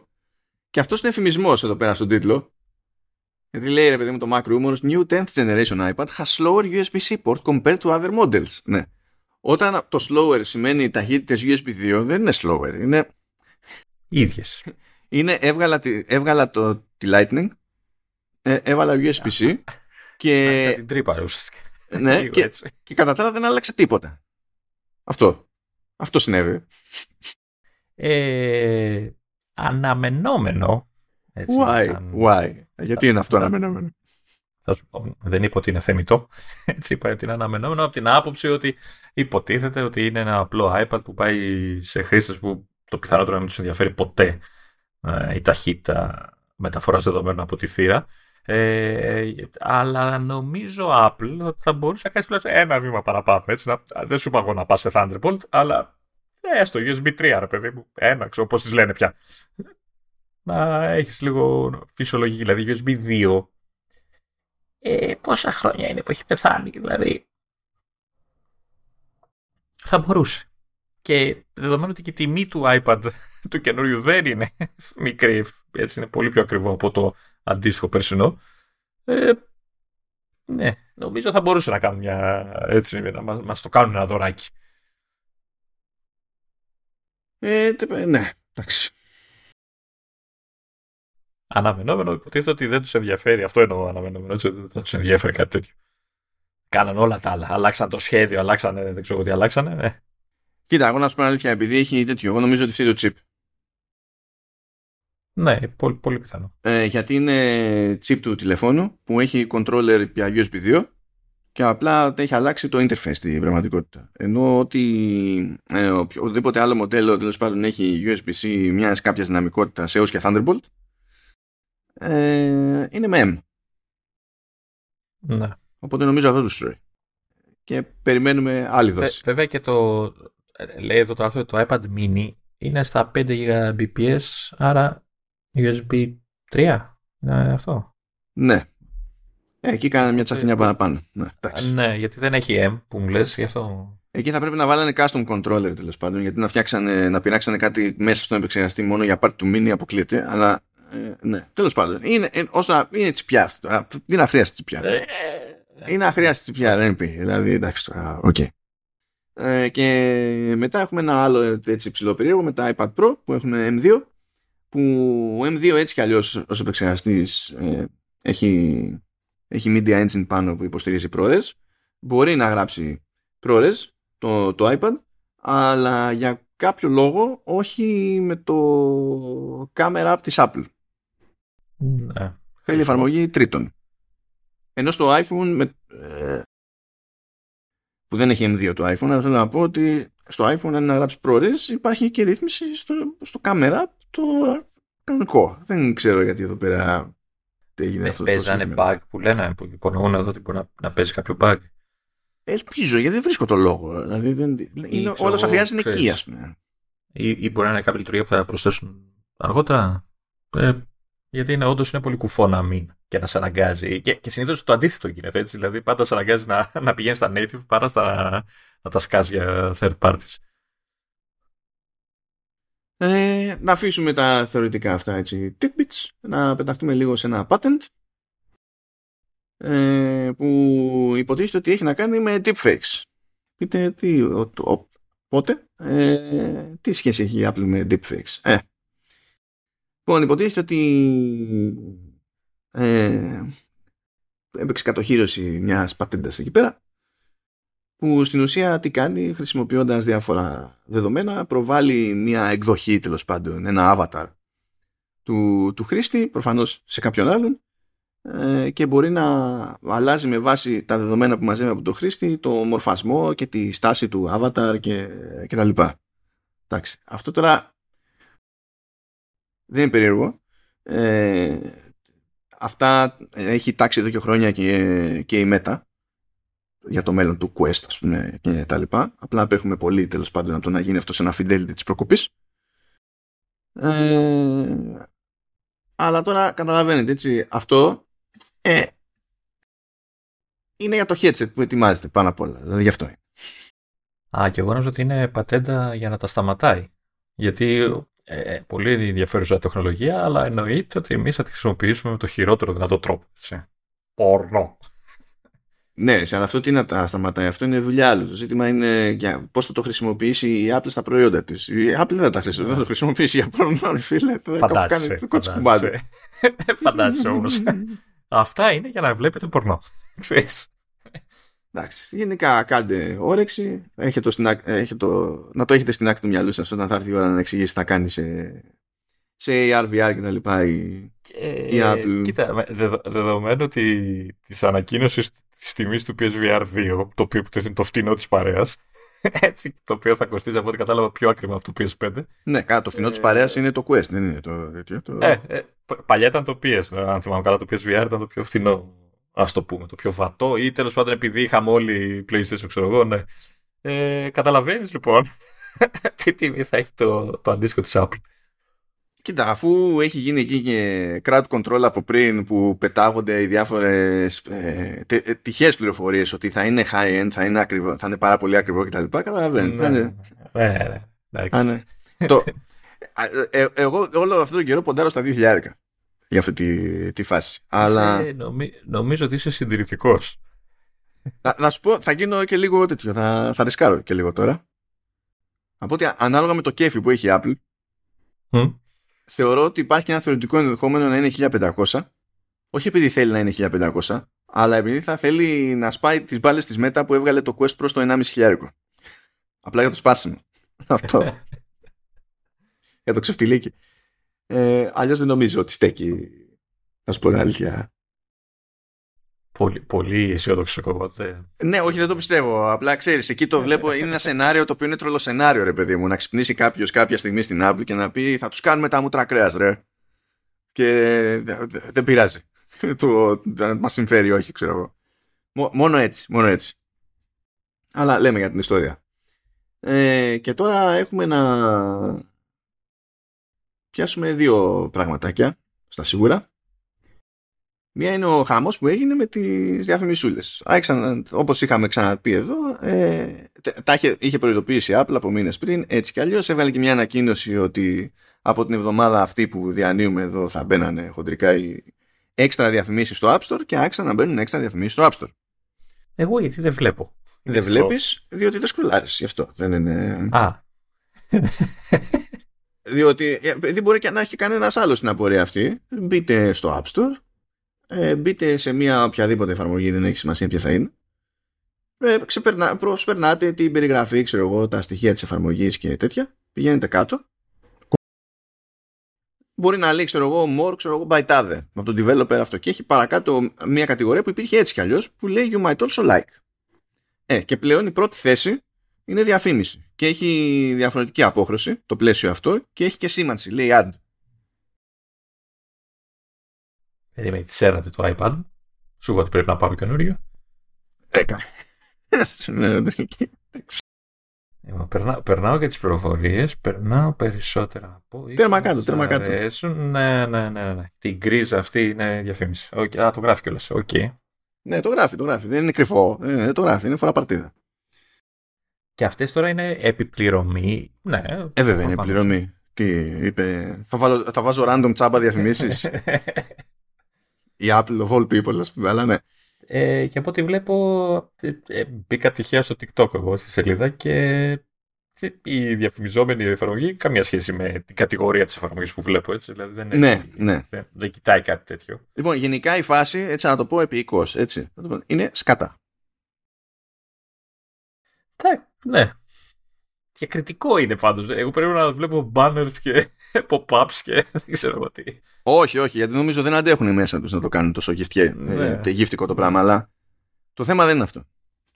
Το θέμα είναι. Καλά, ε, τα έχω ξαναπεί εγώ εδώ και νομίζω ότι προς αυτό συμφωνούμε. Ότι αυτό το μπάσιμο που κάνει το τελευταίο διάστημα πιο έντονα η Apple με, στις διαφημίσεις είναι κάτι το οποίο ε, δεν πρέπει να κάνει. Δεν έχει σημασία να βγάζει λεφτά, δεν πρέπει να το κάνει. Δηλαδή, και κάποιος που έλεγε τόσο καιρό ότι δεν έπρεπε να το κάνει μέσα στην εταιρεία, όποιος ήταν και αν ήταν αυτός, έχασε. Κάποιο στοίχημα έχασε. Δεν είναι. Και τον λιώσανε. ε, και το λανσάρισμα αυτών των διαφημίσεων δείχνει ε, ότι μέσα σε όλα, όχι μόνο για λόγους αρχής δεν πρέπει να κάνει αυτό το μπάσιμο που τέλος πάντων το έκανε η Apple και θα το συνεχίσει από ό,τι φαίνεται αλλά ε, ότι και ειδικά η Apple δεν έπρεπε να κάνει αυτό το πάσιμο. Όχι γενικά μια εταιρεία που βγάζει λεφτά, άπειρα. Γιατί, διότι ξεκινάει, μπαίνουν οι διαφημίσεις την πρώτη μέρα και ποιοι έχουν κάνει καλά bids, ε, οι διαφημίσεις που έχουν να κάνουν με τζόγο.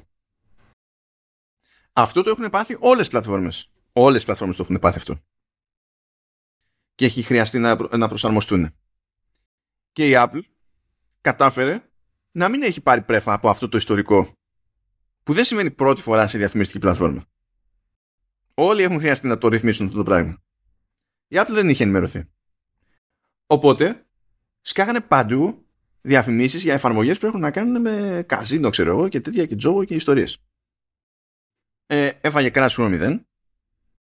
Μετά η Apple λέει, ε, εντάξει, ε, κάναμε προσαρμογή, σώπα. Ναι, την κάνατε βέβαια την παρόλα. από καζίνο, η αλήθεια είναι. Ε, και μετά υπάρχει και το άλλο το, το θέμα. Είναι το κατά πόσο είναι σχετικά όλα αυτά μεταξύ τους. Ε, δηλαδή πολλές φορές αστοχούν ως προς την εγκύτητα της κατηγορίας της εφαρμογής σε σχέση με αυτό που ψάχνεις και την εφαρμογή βλέπεις, βλέπεις μπροστά σου. Είναι το ίδιο πράγμα που λέγαμε για το search. Κάνεις search, σου βγάζει ένα άλλο. Κάνεις search συγκεκριμένη, για συγκεκριμένη εφαρμογή που ξέρεις ποια είναι. Και το τελευταίο πράγμα που συμβαίνει είναι να βγει εύκολα πρώτη η εφαρμογή που έψαξες ε, ή έστω και ψηλά ε, τι πρώτη. Έτσι στα γρήγορα, ε, μπαίνοντας στο, στο TikTok που σου είπα, ε, είχε άσχετη διαφήμιση τελείως. Ε, delivery food για να καταλάβεις. Ε, και, αλλά μπαίνοντας στα παιχνίδια, σε ένα από τα παιχνίδια, έβγαλε άλλο παιχνίδι στα διαφήμιση. Οπότε πάει και έρχεται. Δηλαδή, μία το πετυχαίνει, μία όχι από ό,τι καταλαβαίνω. Ε, ώρες ώρες ε, προτείνει και, και, και ανάποδα πράγματα ας πούμε. Ε, δηλαδή ξέρω εγώ έχει ε, ψάχνεις ξέρω εγώ εφαρμογή που λέει είναι για, για marriage counseling και η διαφήμιση στο you might also like ε, είναι για dating apps. Όχι, είναι για dating apps. Α. Ε, είναι για μετά το. Πας ξέρω εγώ Disney Plus και έχει διαφήμιση για psychic apps. Ε, πας σε κάποια εφαρμογή που έχει να κάνει με υποστήριξη και πληροφορία για απεξάρτηση και από κάτω σου έβγαζε ξέρω εγώ τζόγο. Και λες, ε, ναι, απλά δεν, δεν, δεν λειτουργεί το, το πράγμα. Έτσι, απλά να το θέσουμε, ρε παιδί μου. Έτσι κι αλλιώς, δηλαδή, ξεκινάμε από το ότι οι αλγόριθμοι, για το οποίο που έχουμε ξαναπαραπονηθεί, οι αλγόριθμοι στο App Store είναι εκτός το όποιο χρόνο έτσι κι αλλιώς να κάνεις απλό search. Και χωρίς ακόμη να πεις, υπολογίζω το αν ασχολούμαι με τις διαφημίσεις που βγαίνουν πλέον στην πρώτη θέση στο search. Άστο αυτό. Πες ότι δεν υπήρχε διαφήμιση στο search. Ακόμη και έτσι ο, ο αλγόριθμος του search είναι στο γάμο του καναγκιόζη τις περισσότερες φορές. Και ένα τέτοιο σύστημα που δεν έχει καταφέρει αυτό το απλό, το βασικό στο, στο App Store, πηγαίνει και χτίζει πάνω του το, με το διαφημιστικό μέρος. Και σύν της άλλης θα γυρίσει και θα σου πει και ο άλλος ότι ήδη, ήδη πρέπει να πηγαίνω για να βάζω λεφτά στο δικό μου keyword που είναι η ονομασία της εφαρμογής μου για να έχω ελπίδα όταν με ψάχνει ο άλλος εμένα να βγαίνω ψηλά. Και τώρα ε, εμφανίζεται στο You Might Also Like στη δική μου καταχώρηση της εφαρμογής, στην καρτέλα, ε, ενδεχομένως κάποιος ανταγωνιστής που τα έχει σκάσει και εγώ δεν μπορώ να τον αποκλείσω. Και το αποτέλεσμα είναι ότι ε, ε, εμφανίζεται με ε, πληρωμένη καταχώρηση ανταγωνιστή μου στο product page μου. Και δεν μπορώ να κάνω τίποτα.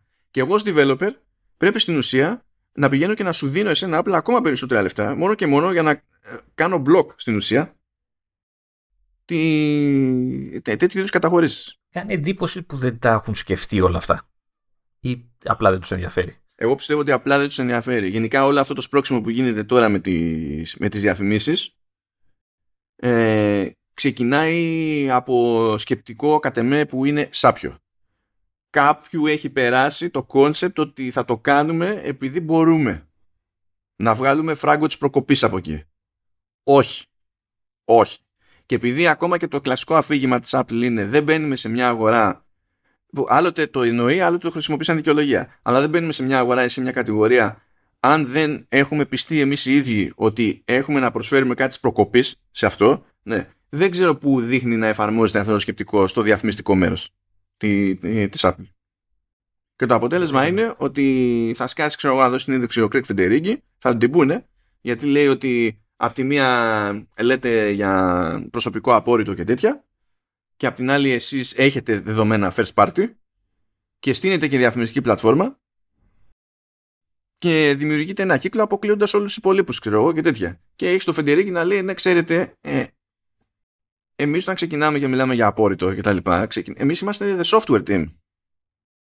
Εμείς δεν έχουμε καμία δουλειά να πούμε θα το κάνουμε αυτό το, θα, κάνουμε, θα ακολουθήσουμε αυτή την πολιτική επειδή μετά θα κουμπώσουμε πάνω ξέρω εγώ κάτι διαφημίσεις και τα λοιπά. Δηλαδή δεν, δεν συμμετέχουμε καθόλου σε αυτή τη, τη, τη διαδικασία. Εμείς κάνουμε το software. Ε, ε, δηλαδή νύπτω τα χείρα, τα, τα χείρα, τα χείρα, τις χείρες μου, πώς το λέτε. Κοίτα, ε, στην ουσία είναι περίπου σαν να σου λέει δεν φταίω εγώ κάποιος άλλος τι. Αλλά αυτό που θέλει να σου πει κυρίως είναι ότι ε, τα κομμάτια αυτά λειτουργούν ανεξάρτητα οπότε το concept ε, βάλαμε αυτούς τους περιορισμούς στο tracking τρίτων για να ε, κάνουμε ε, το νέο μας πλάνο για το διαφημιστικό και να αρχίσουμε να βγάζουμε σε εταιρεία περισσότερα από, τη, από διαφήμιση είναι κάτι που εμένα σαν αντικείμενο συζήτησης δεν, δεν με αγγίζει ποτέ. Εμείς λέει στο software έχουμε privacy team που ασχολείται με αυτό το θέμα και προτείνει πράγματα και αυτά αποφασίζουμε και προχωράμε. Το υπόλοιπο είναι άλλο καπέλο. Αυτό, αυτό βέβαια δεν σημαίνει, ξέρεις, ότι δεν έχει κανένα ιδέα στο, στα υψηλά κλιμάκια. Ούτε αυτό γίνεται χωρίς να έχει ιδέα ο Κουκ, ας πούμε. Νομίζω ότι το ότι το έχει επιτρέψει, έχει επιτρέψει αυτή τη στροφή ο Κουκ είναι από, τα, από τις χειρότερες εμπνεύσεις που είχε όλα τα χρόνια που είναι στο τιμόνι της εταιρείας. Από τις χειρότερες εμπνεύσεις. Ε, πηγαίνει κόντρα στο γενικότερο αφήγημα και την, τη, τη, φιλοσοφία που η ίδια η Apple προβάλλει για, το, για τον εαυτό της. Ε, πραγματικά δεν είναι κάτι που έχει ανάγκη.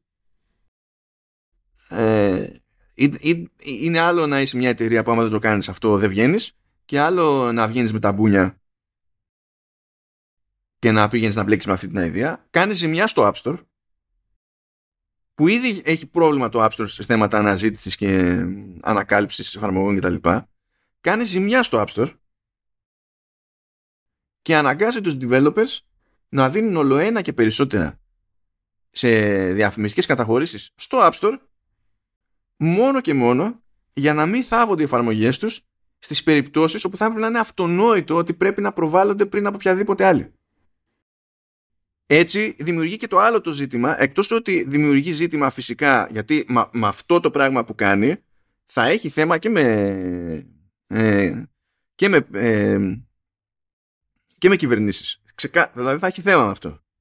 Και, δηλαδή και είναι ανυποψίαστοι, απλά δεν τους, δεν τους ενδιαφέρει.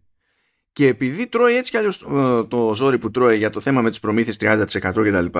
Όταν πηγαίνεις στον developer και του λες θα σου πάρω το 30% αλλά για να έχεις ελπίδα στο, ε, για καλύτερο placement στην προβολή θα σου παίρνω και εξτραδάκια κάτσε όχι αλλά μαζί δηλαδή όπα όπα πάντως για να κάνω λίγο το δικαιώμα του διαβόλου, εγώ βλέπω ότι έχουν αρχίσει και εμφανίζονται. Δηλαδή, υπάρχουν και άνθρωποι, ε, ομάδες τέλος πάντων προγραμματιστές που το δέχονται το σύστημα. Δηλαδή... Αυτό δεν σημαίνει τίποτα. Μα, ε, αυτό δεν σημαίνει τίποτα, απολύτως. Ε, ε, ε, να σου πω κάτι, αν ήταν ε, τόσο κακό πια. Σου λέω και εγώ πιστεύω αυτό που λες, αλλά λέμε τώρα έτσι. Δεν θα είχε απήχηση. Δεν θα βλέπεις διαφημίσεις. Oh, διαφωνώ, διαφωνώ πλήρως. Διαφωνώ πλήρως. Γενικά διαφωνώ με το κόνσεπτ ότι η, η, η, η, η αποδοχή ε, σημαίνει. Είναι, είναι και ποιοτικό σχόλιο. Η αποδοχή είναι απλά αποδοχή. Δηλαδή, είτε το πιάσουμε ιστορικά, προσπαθούν και να προλάβουν τα χειρότερα, έτσι. Ε, ε, βέβαια. Μα να σου πω κάτι, μόνο, μόνο στα games, στα games τα, στα, σε mobile που είναι free to play, θεωρείται αυτονόητο ότι θα δώσεις λεφτά για διαφήμιση, γιατί έτσι, έτσι κουμπώνεις χρήστες. Υπάρχει δηλαδή, δεν νοείται να φτιάχνεις παιχνίδι free to play και να μην έχεις στο κεφάλι σου ένα budget για το πόσο είσαι διατεθειμένος να δώσεις ανά χρήστη που θα, που θα κάνει install την εφαρμογή επειδή την πήρε χαμπάρι σε διαφήμιση. Δεν νοεί. Δηλαδή είναι μέρος εξ αρχής δηλαδή, του, του, όλου. Δεν είναι έφτιαξα ένα free to play και τι μπορώ να κάνω για να το προωθήσω. Είναι, είναι στάνταρ βήμα. Είναι στάνταρ βήμα σε αυτό το πράγμα. Και φυσικά αυτοί έχουν λεφτά να το κάνουν αυτό το πράγμα γιατί τους συμφέρει. Και το ξέρουν. Αλλά αυτό τι σημαίνει. Ότι είναι normal το business model; Όχι. Επίσης, ε, πώς να το πούμε. Δηλαδή, το χρησιμοποιώ αυτό το παράδειγμα όλο και πιο συχνά, τον παραλληλισμό. Ε, και για την κοκαίνη υπάρχει αγορά. Αυτό σημαίνει ότι ε, ε, να, υπάρχει το κόσμος που ενδιαφέρεται. Άρα, πώς να είναι, είναι δυνατόν να είναι τόσο κακό πράγμα η κοκαίνη; Ε, δεν, δεν πάει έτσι. δεν πάει έτσι, παιδιά. Δηλαδή, πώς θα το κάνουμε; Και στην τελική, ποιοι θα έχουν το περιθώριο όταν δώσουν και παραπάνω λεφτά; Αυτοί που έχουν τα παραπάνω λεφτά. Ο άλλος όμως τι φταίει, ρε φίλε θα σου πει, ξέρεις, ε, εντάξει μόνο στο product page το έχω βάλει κάτω-κάτω και δεν πολύ φαίνεται αμέσως και τέτοια, αλλά ναι, OK. Okay. Μπούρδες. Ε, πάντως, όσο μιλάς εσύ, εγώ παίζω λίγο και καταρχάς παρατηρώ ότι πέρα από το product page εμφανίζονται και στο, στην καρτέλα αναζήτηση, της αναζήτησης ε, πριν κάνεις αναζήτηση, που σου λέει προτινόμενα και τέτοια, έχει μια θέση με διαφήμιση ε, εκεί στη λίστα και εννοείται εμφανίζεται ε, αφού κάνεις αναζήτηση όταν υπάρχει διαφήμιση, τη βλέπω ότι την εμφανίζει πρώτη και μετά εμφανίζει το όποιο αποτέλεσμα. Ε, ε, Τρει-τέσσερι που έκανα πάντως μια χαρά δούλεψε η αναζήτηση. Δηλαδή έβγαλα και συγκεκριμένη εφαρμογή και που την έβγαλε όντως πρώτη. Δεν ξέρω αν κάνουν ισιών τίποτα. Αλλά ό,τι, ό,τι έβαλα να, να ψάξω, βγήκανε ok τα αποτελέσματα. Με ή χωρίς διαφήμιση στην ε, όποια σελίδα. Οπότε δεν ξέρω πώς κάνουν, προσπαθούν τουλάχιστον να βελτιώσουν τα κακό κείμενα. Τι, τι, ποιο, είναι το, ποιο είναι το νόημα; Ποιο είναι το νόημα; Εν τω μεταξύ τα, ε, ακούμε ότι προσλαμβάνουν για να αρχίσουν να πουλάνε διαφημίσεις Apple TV Plus. Γενικά ότι μεγαλώνει η ομάδα του, του διαφημιστικού. Γιατί, γιατί, γιατί; Γιατί προφανώς κάποιος είπε ότι εκεί έχει λεφτά. Ή το βλέπουν, βλέπουν από την κίνηση, από, την αποδο... από αυτούς που ήδη βάζουν διαφημίσεις ότι μπορούν να βγάλουν ένα σημαντικό κομπόδαμα. Ναι, και; Ε, τι και; Λεφτά είναι. Ποιος είπε ποτέ όχι στα λεφτά, όποιος και αν ήταν αυτός. Ναι, αυτό είναι τώρα. Ναι, κοίταξε. Αυτή, α, αυτή η προσέγγιση είναι παπάντζα. Δηλαδή είναι πιο late capitalism πεθαίνεις. Ε. Δηλαδή, αν, εγώ, αν εγώ είμαι μια εταιρεία που παράγει ζυμαρικά, ε, επειδή ε, η, η, διαφήμιση έχει, ε, έχει φράγκο, φτιάχνω και διαφημιστικό agency. Και όχι απλά φτιάχνουν διαφημιστικό agency, δεν είναι φτιάχνουν μια άλλη εταιρεία που τυχαίνει να έχουν κοινή ιδιοκτησία. Όχι, ούτε καν. Θα φτιάξω ένα τμήμα μέσα στην εταιρεία που φτιάχνει τα σημαντικά και θα είναι agency. Λα, λα, το ότι μπορείς να το κάνεις ε, και μπορεί να σου φέρει λεφτά ε, δεν είναι αυτόματη δικαιολογία για, τη, για την όλη φάση. Νομίζω ότι σταματά, ότι προχωράνε πέρα από το, τη φράση θα σου φέρει λεφτά. Δεν νομίζω ότι ασχολείται κανείς με τα παρακάτω θα φέρει λεφτά. Τελεία. Ναι, άμα θέλει να είναι έτσι, τότε δεν γίνεται να βγαίνει και να λέει δεν μπαίνουμε σε ένα χώρο αν θεωρούμε ότι δεν έχουμε κάτι ουσιώδες να προσφέρουμε. Να τα κόψει αυτά. Έχει, ε, έχει ουσιώδες να προσφέρει στον εαυτό της και στην τσέπη της. Όχι, όχι, εννοεί. Όχι, εννοεί στο, στο χώρο, στο χώρο, όχι στην πάρτι μας. Ναι. Όχι, ξέρω. Ναι. Εντάξει, δηλαδή δεν είναι, δεν είναι. είναι ε, Ξαναλέω, δεν δε συμφωνώ. Έτσι. Κάνω το δικηγόρο, το δικηγόρο του διαβόλου. Κάποια πράγματα απλά δεν πρέπει. Σε κάποια πράγματα ε, απλά κάποιος πρέπει να λέει όχι. Και άκουγα και μια σχετική συζήτηση ε, για το θέμα, την οποία εντάξει, δηλαδή συμφωνώ μέχρι θανάτου, δεν το συζητάμε. Λέει, ε, έλεγε ένας τέλος πάντων που ήταν σε μεγάλη εκδοτική στην, στην Αμερική ότι τέλος πάντων έχω έρθει μούρι με μούρι με CEO και CEO. Και όπως ε, σκοτωνόμουν και εγώ στην, στην εκδοτική με το με το management και ειδικά φυσικά με τις πωλήσεις. Λέει, όταν η εκδοτική άρχισε και έπαιρνε την, την κατιούσα, ε, μπορούσα να δείξω κατανόηση στις πωλήσεις που θέλανε τζίρο, γιατί σου λέει, ό,τι και να καθόμαστε και να λέμε, χρειαζόμαστε το τζίρο, αλλιώ κλείνουμε. Δηλαδή, μπορεί να μας αρέσει αυτό που θα κάνουμε, αλλά τέλος πάντων τίθεται ένα θέμα επιβίωσης. Όταν δεν τίθεται θέμα επιβίωσης, δεν σημαίνει ότι τα κριτήρια μπορούν να είναι τα ίδια και γενικά λέει ότι έχω δει σε CEO στη ζωή μου. Υπάρχουν εκείνοι, λέει, δηλαδή, ε, ε, ε, τις περισσότερες φορές, αργά ή γρήγορα ξέρω εγώ, καταλήγει σε θέση CEO σε μια εταιρεία ε, κάποιος που προήλθε από sales. Ναι, οπότε κουβαλάει όλη τη... Ναι. Και η διαφορά λέει όλη κρίνεται στο αν κάποιος είναι SOI CEO ή MAPA CEO στο κατά πόσο αντιλαμβάνεται ότι η δουλειά του ως CEO ε, δεν μπορεί να βασίζεται ακριβώς στην ίδια λογική με τη δουλειά που έκανε ο sales. Δηλαδή δεν γίνεται από, από sales manager να, να γίνεσαι CEO και να νομίζει ότι δεν υπάρχει καμία διαφορά μεταξύ των δύο. Ε, ε, γιατί, γιατί άμα ήταν έτσι όλη η εταιρεία θα ήταν sales μόνο. Φυσικά θα υπάρχουν ε, αντικρουόμενες προτεραιότητες. Και κάποιος πρέπει να βάζει κολόγιο για να λέει όχι. Και η Apple διατυμπανίζει χρόνια ολόκληρα ότι ε, φροντίζει να λέει όχι κάτι και λίγο.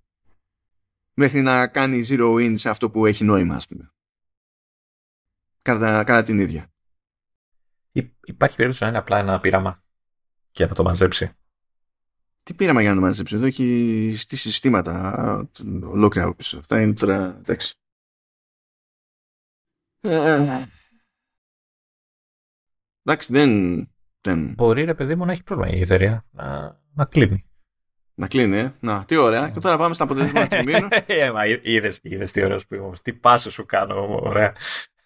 Που αυτή είναι η γελοιότητα τη, τη, της υπόθεσης. Εντάξει, δηλαδή, OK. Okay. Να θυμίσω ότι τα διαφημιστικά, ο, ο, τζίρος από τη διαφήμιση μπαίνει στο κομμάτι της πίτας ε, της Apple που είναι και καλά services, είναι υπηρεσία. Εκεί, εκεί το προσμετρά. Σε ποιον, γιατί το θεωρούν υπηρεσία, δεν, ε, δεν είναι ένα προϊόντικό, το παράγω στο δίνω, ξέρω, σε αντίθεση με όλα τα ε, υπόλοιπα. Αλλά ούτε υπηρεσία είναι. Δεν έχει κάτι που με εξυπηρετεί. δεν είναι υπηρεσία. Όχι, ε, τον διαφημιζόμενο το εξυπηρετεί. Είναι service, είναι. Τι θα το πεις. Το διαφημιζό. Εντάξει, okay.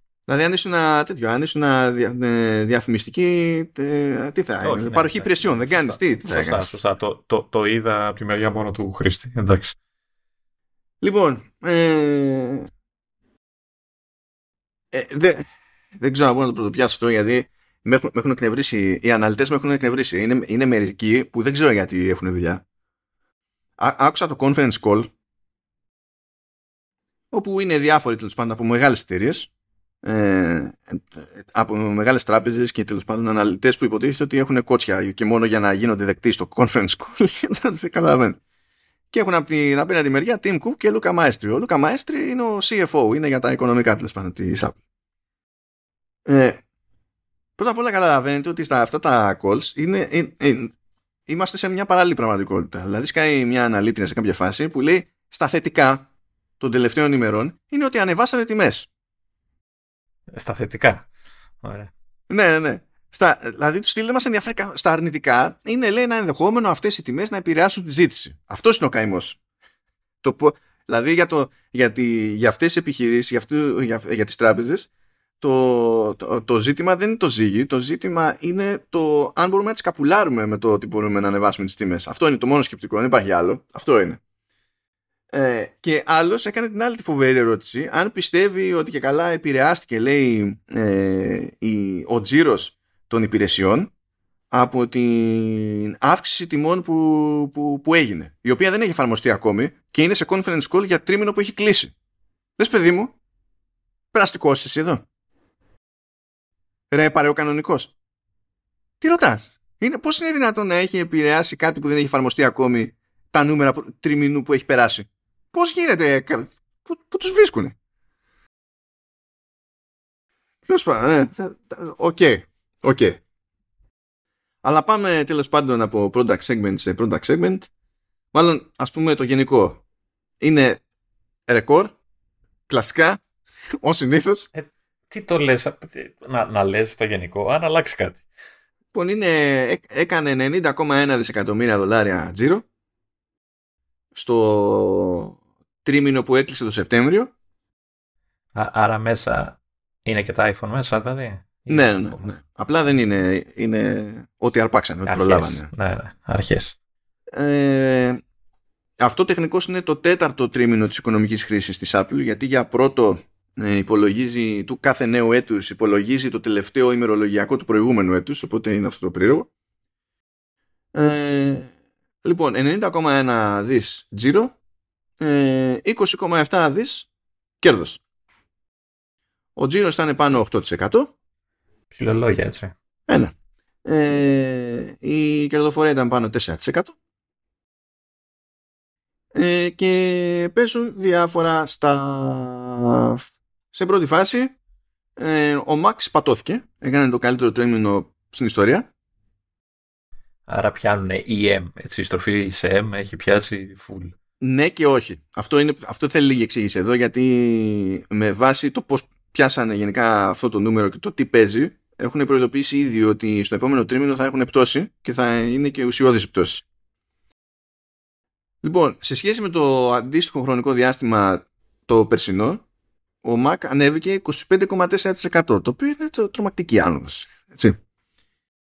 Ε, και σου λέει ότι ναι, προφανώς έπαιξε ρόλο το νέο MacBook Air, ξεκάθαρα, σίγουρα, αλλά σε αυτό το τρίμηνο καλύψαμε και ζήτηση που είχε μείνει από το προηγούμενο. Γιατί στο προηγούμενο υπήρχαν κάποια θέματα σε γραμμές παραγωγής στη, στην Κίνα. Οπότε είχαν μείνει παραδόσεις πίσω. Okay. Και ήρθαν αυτές καθυστερημένα. Και ενώ ήταν ε, τζίρος που υπό νορμάλ συνθήκες, αν δεν υπήρχε κάποιο πρόβλημα στο προηγούμενο διάστημα, θα, είχαν, θα είχε μπει στο προηγούμενο τρίμηνο από αυτό που κοιτάζουμε τώρα. Μπήκαν εδώ με αυτές που έτσι κι αλλιώς θα προλαβαίνανε και θα ερχόντουσαν φυσιολογικά σε αυτό. Και ήρθε και πίτο σε όλο και τσιτώθηκε. Οπότε εντάξει. Αλλά την επόμενη φορά πάμε για πτώση. Πα, Παρ' όλα αυτά όμως ισχύει ότι ο M βοηθάει έτσι. Γιατί τέτοια αύξηση ε, δεν νομίζω ότι είχαμε τα τελευταία. Πόσα χρόνια έχουμε να δούμε τέτοια αύξηση σε Mac. Από ό,τι βλέπω εδώ από το διάγραμμα είναι καμία σχέση έτσι. Εντάξει, σε ποσοστό τώρα θα το έχουμε ξαναπετύχει. Απλά σαν νούμερο. Βλέπω το διάγραμμα που έχει σε billions που λέει και είναι εξή. Οι διαφορές είναι από χρόνο σε χρόνο πολύ μικρότερες από αυτή που έχουμε τώρα, ρε παιδί μου. Αυτό λέω. Εντάξει, κοίτα, εκεί το 19 με το 20 που βγαίνει από τα 7 στα 9, ε, παρόμοιο ποσοστό είναι στη τελική. Έτσι. Αλλά. Εκεί, εκεί. Τέλος πάντων, ναι. Ε, Πά, πάλι όμως. Και, πά, πάλι, πάλι ο M, νομίζω. Πότε βγήκε ο πρώτος M, το 20 το βγήκε. Τέλη 20. Δηλαδή και... Τέλη 20. Ναι, ε, και επειδή μιλάμε για το τέλος 20, ε, δηλαδή είχε αρχίσει να βάζει το χεράκι του, ρε παιδί μου, αυτό. Πώς, σίγουρα, σίγουρα παίζει ρόλο το λανσάρισμα του, στην ουσία του ανασχεδιασμένου Air. Δηλαδή, το περίμενα αυτό η αγορά, ρε παιδί μου. Έτσι, ήταν το πιο πραγματικά καινούριο σε σχέση με το MacBook Air που ήταν με εμένα, που ήταν το προηγούμενο σας με άλλα σωθικά, ας το πούμε. Ήταν θέμα χρόνου να βγει αυτό. Κάποιοι κρατιόντουσαν σίγουρα για αυτό το μοντέλο και ήρθε η ώρα και έδωσε πόνο. Τώρα, ε, ο τζίρος που έκανε ο Mac ήταν 11,5 δισεκατομμύρια, έτσι. Ε, στα wearables, που τα wearables είναι ο θεός και η ψυχή τους, γιατί έχει... Ό,τι φοράς. Είναι, είναι, είναι wearables home και accessories και στην ουσία έχει Apple Watch, AirPods, Beats, ε, Apple TV, HomePod Mini, γιατί, ε, χάμος. Και, και accessories, δηλαδή έχει καλώδια, φορτιστές, ιστορίες, τα πάντα όλα. Τέλος πάντων, ανέβηκε εκεί 9,8 και ο τζίρος έφτασε τα 9,7 δις. Και μια σημείωση που έπεσε είναι ότι 2 τρίτα λέει των αγοραστών Apple Watch σε αυτό το τρίμηνο ε, αγόραζαν για πρώτη φορά Apple Watch. Υποθέτω ότι εδώ βοηθάνε τα AirPods και μετά το Watch. Mm. Το κόβω. Δεν ξέρω ποιο βοηθά περισσότερο, αλλά παίζει, ναι. Ε, εδώ τώρα το Ultra ακόμα δεν νομίζω να πρόλαβε να κάνει κάτι έτσι. Σε αυτό το... Παρόλο που είχε σκάσει μύτη. Δεν νομίζω να πρόλαβε. Υποτίθεται ότι τώρα βγήκαν και τα AirPods Pro που σύμφωνα με την Apple είναι και συστηματικά το πιο δημοφιλές μοντέλο. Οπότε αυτό πρέπει να δίνει πόνο σε σχέση με άλλα. Ε, το iPhone έφτασε στα 42,6 δις με αύξηση ε, τζίρου 9,7 δεν σταματάει ποτέ αυτό το πράγμα. Έτσι. Είναι ξεπάτωμα for the ages. Ε, και πλάκα είναι ότι φυσικά, καλά τώρα που είναι νωρίς, έτσι κι αλλιώς θα είχαν μεγαλύτερη ζήτηση τα Pro. Αλλά φαίνεται ότι θα έχει και μια κάποια διάρκεια αυτό. Πόσο μεγάλη δεν ξέρω. Ε, πράγμα που σημαίνει ότι βγαίνουν αυτοί οι τζίροι ακόμη πιο εύκολα. Δηλαδή, όσο να πεις. Έτσι. Ε, βάλε ότι προσαρμόστηκαν και οι τιμές σε αγορές που δεν είναι με το δολάριο. Οπότε έρχονται άλλα ποσά πίσω και πάει για αυτό υπηρεσίες. Εδώ υποσφιχτήκαν λίγο από ποια άποψη; Ότι η άνοδος του τζίρου ήταν μόλις 5% και φτάσανε στα 19,2. Χάλια δηλαδή. Ε, το πρόβλημα εδώ είναι που είπε και ο Μαέστρη ότι το μεγαλύτερο ζήτημα ήταν οι ισοτιμίες. Που γι' αυτό και ο πραγματικός λόγος που γίνονται προσαρμογές εδώ και εκεί, αν και σε όλες τις υπηρεσίες που είπαμε πριν, iCloud και Apple Arcade μείνανε εκεί που ήταν, ε, είναι, είναι αυτό το πράγμα. Και η αλήθεια είναι έτσι, ότι από τότε που είχαν βγει οι υπηρεσίες, που είναι χρόνια πλέον, έτσι. Είναι χρόνια. Δεν είχε κάνει καμία προσαρμογή. Πότε ανέβαινε ε, το ευρώ, πότε ανέβαινε το δολάριο κτλ. Μπρος πίσω, μπρος πίσω. Απλά τώρα έφτασε σε ένα level που απλά δεν σώζεται το πράγμα. Δεν σώζεται, όχι για την Apple δεν βγάζει λεφτά, δεν σώζεται να πεις ότι δεν με ενδιαφέρει καθόλου το, το αγνό πλήρως κτλ. Ε, Στο αλλά, ενδιαφέρον εδώ είναι το, οι σημείο που λένε για τους συνδρομητές. Δεν ξέρω αν είχαν ξαναπεί πόσους συνδρομητές έχει αυτή τη στιγμή η Apple. Γενικά στις υπηρεσίες, από ό,τι καταλαβαίνω. Εντάξει, αυτό είναι, είναι, αυτό είναι μπουρδα τώρα νούμερο. Να, να, σου πω γιατί. Λέει ότι έχουμε 900 εκατομμύρια ε, συνδρομητές. Ναι, αυτό δεν εννοεί έχουμε. Ναι, αυτό δεν εννοεί όμως ε, έχουμε 900 εκατομμύρια που πληρώνουν τις δικές μας υπηρεσίες. Τι εννοείς; Α, δεν έχεις ενημερωθεί γι' αυτό. Ναι, είναι μία από τις πιο απαράδεκτες τσαχπινιές που κάνει η Apple σε αυτή την περίπτωση. Αν εσύ έχεις μία εφαρμογή που είναι συνδρομητική okay. και ο χρήστης σε πληρώνει για τη συνδρομή, υπολογίζει το μερτικό που κρατάει η Apple από εκεί και υπολογίζει και το δικό σου τον πελάτη ως δικό, ως δικό συνδρομητή. Μάλιστα. Οκ, εντάξει. Ναι. Κοίτα, ε, θεωρητικά σωστό είναι. Αλλά δεν είναι αυτό που ψάχνουμε να, να ακούσουμε ε, σαν, σαν νούμερο. Ε, εντάξει. Ε, όσο να πεις, είναι από τα περίεργα. Ε, τόση είχε το iPad. ε, έπεσε κατά 13,1%. Ο τζίρος ήταν 7,2 δις. Ε, τώρα σίγουρα έπαιξε ρόλο το ότι φέτος ε, τα νέα μοντέλα έρχονται πιο αργά. Εντάξει. Θα περιμένουμε το επόμενο τρίμηνο για να δούμε αν έχουν κάνει κάποια διαφορά. Ε, λογικά θα, εκεί θα έχουν κάνει. Γιατί είναι πιο φρέσκο και στην ουσία αλλάξανε και το μοντέλο τέλος πάντων. Τι θα έλεγα, θα αλλάξανε το πιο προσιτό, αλλά τέλος πάντων. Άντε βγάλα άκρη τώρα εκεί πέρα έτσι πως είναι το line, τα λέγαμε τι προάλλες. Το απλό τέλος πάντων. Και γενικά έτσι η συνεισφορά των τμήματων είναι 47% επί του συνόλου το, το iPhone, με 21% στη δεύτερη θέση είναι οι υπηρεσίες, με 13% στη τρίτη θέση είναι ο Mac, με 11% τα wearables, accessories και home κτλ. στην τέταρτη θέση και iPad 8% στην πέμπτη θέση. Τελευταίο και καταϊδρωμένο. το οποίο ε... μου αρέσει που το τελευταίο και καταϊδρωμένο μεταφράζεται σε business 7,2 δις, αλλά τέλος πάντων, σε τρίμηνο, ούτε καν έτος, 7,2 δις. Ερώτηση τώρα. Ε, Βλέποντας την πίτα αυτή που είναι χωρισμένη, ε, πιστεύεις ότι η Apple θέλει να μειώσει το κομμάτι του iPhone για να αυξηθούν τα υπόλοιπα, να έχει δηλαδή μεγαλύτερη ποικιλία ε, πηγών εσόδων, ή είμαστε OK. Γιατί ουσιαστικά είναι το μισό, στηρίζεται, η μισή εταιρεία στηρίζεται στο iPhone, ας πούμε. Κοίτα, παλιότερα πάνω σε λανσάρισμα νέων τηλεφώνων ήταν και πιο πάνω. Ακόμα. Ε, ως προς αυτό δηλαδή μπορείς να πεις ότι έχει γίνει προσαρμογή και έχει γίνει προσαρμογή κυρίως με τη συνεισφορά των υπηρεσιών.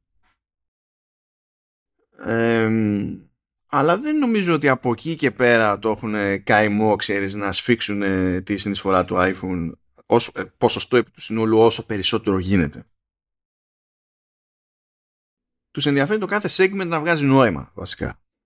Ξέρεις το λέω σε επικείμενη καταστροφή του iPhone ναι. τι θα γίνει για την εταιρεία αλλά εντάξει ναι εντάξει OK okay.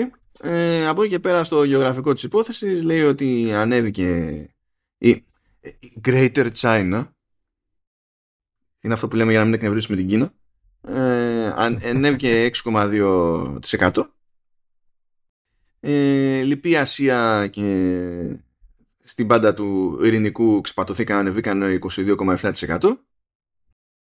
9,6% πάνω ο τζίρος από την Ευρώπη. 8,1% πάνω ο τζίρος από την Αμερική ενώντας την Ήπειρο όλη. Όχι. Έτσι. Η, η Ιαπωνία ε, Αρνείται. έχει πτώση 4,9. Ε, τώρα, εγώ δεν ανησυχώ ιδιαίτερα για την Ιαπωνία, γιατί η Ιαπωνία είναι από τις λίγες αγορές στον κόσμο που έχει τεράστιο ποσοστό του iPhone. Δηλαδή πόσο άλλο να πουλήσεις. Δηλαδή, νομίζω μόνο, μόνο, ε, μόνο Αυστραλία, Αμερική και, και η Ιαπωνία πιάνει ξέρω εγώ κάτι 50% plus. Το, Πόσο το πια δηλαδή. το θέμα όμως είναι ότι είναι πτώση. Αν πεις δεν αγοράζουν καινούρια, αλλά δεν θεωρείται ότι πτώση απλά παίρνουν κάποιο άλλο τηλέφωνο Μπορεί και να παίρνουν κάποιο άλλο. Πώς να σου πω, ξέρεις, όταν είσαι στο 50, ξέρω εγώ, 55%, δεν μπορείς με straight face να λες «Ε, και τι μπορούμε να κάνουμε τώρα για να φτάσουμε στο 75%. Δεν. δεν ξέρεις, δεν είναι. δεν είναι το ίδιο πράγμα. Αλλάζει το άθλημα σε εκείνα τα, τα επίπεδα. Τέλος πάντων, ναι. Ωραία αυτά τα νούμερα, να τα λέμε να τα ακούμε γιατί πού θα τα ακούσουμε αλλιώ. Πάντως, ε, το έχω ξαναπεί αυτό ότι για το για την κακή εικόνα του iPad, ε, νομίζω ότι φταίω κι εγώ, έτσι. Δεν έχω καταφέρει να πάρω ακόμα. Δεν συνεισφέρεις, αυτό είναι, είναι αλήθεια. Δεν αυτό, αυτό, αυτό. Δηλαδή είσαι asleep at the wheel, Λεωνίδα. Είσαι asleep at τι the wheel. Κάνω, φίλε, τι να κάνω, δεν, δεν με βοηθάνε, δεν με βοηθάνε. δεν με βοηθάνε τα νούμερα.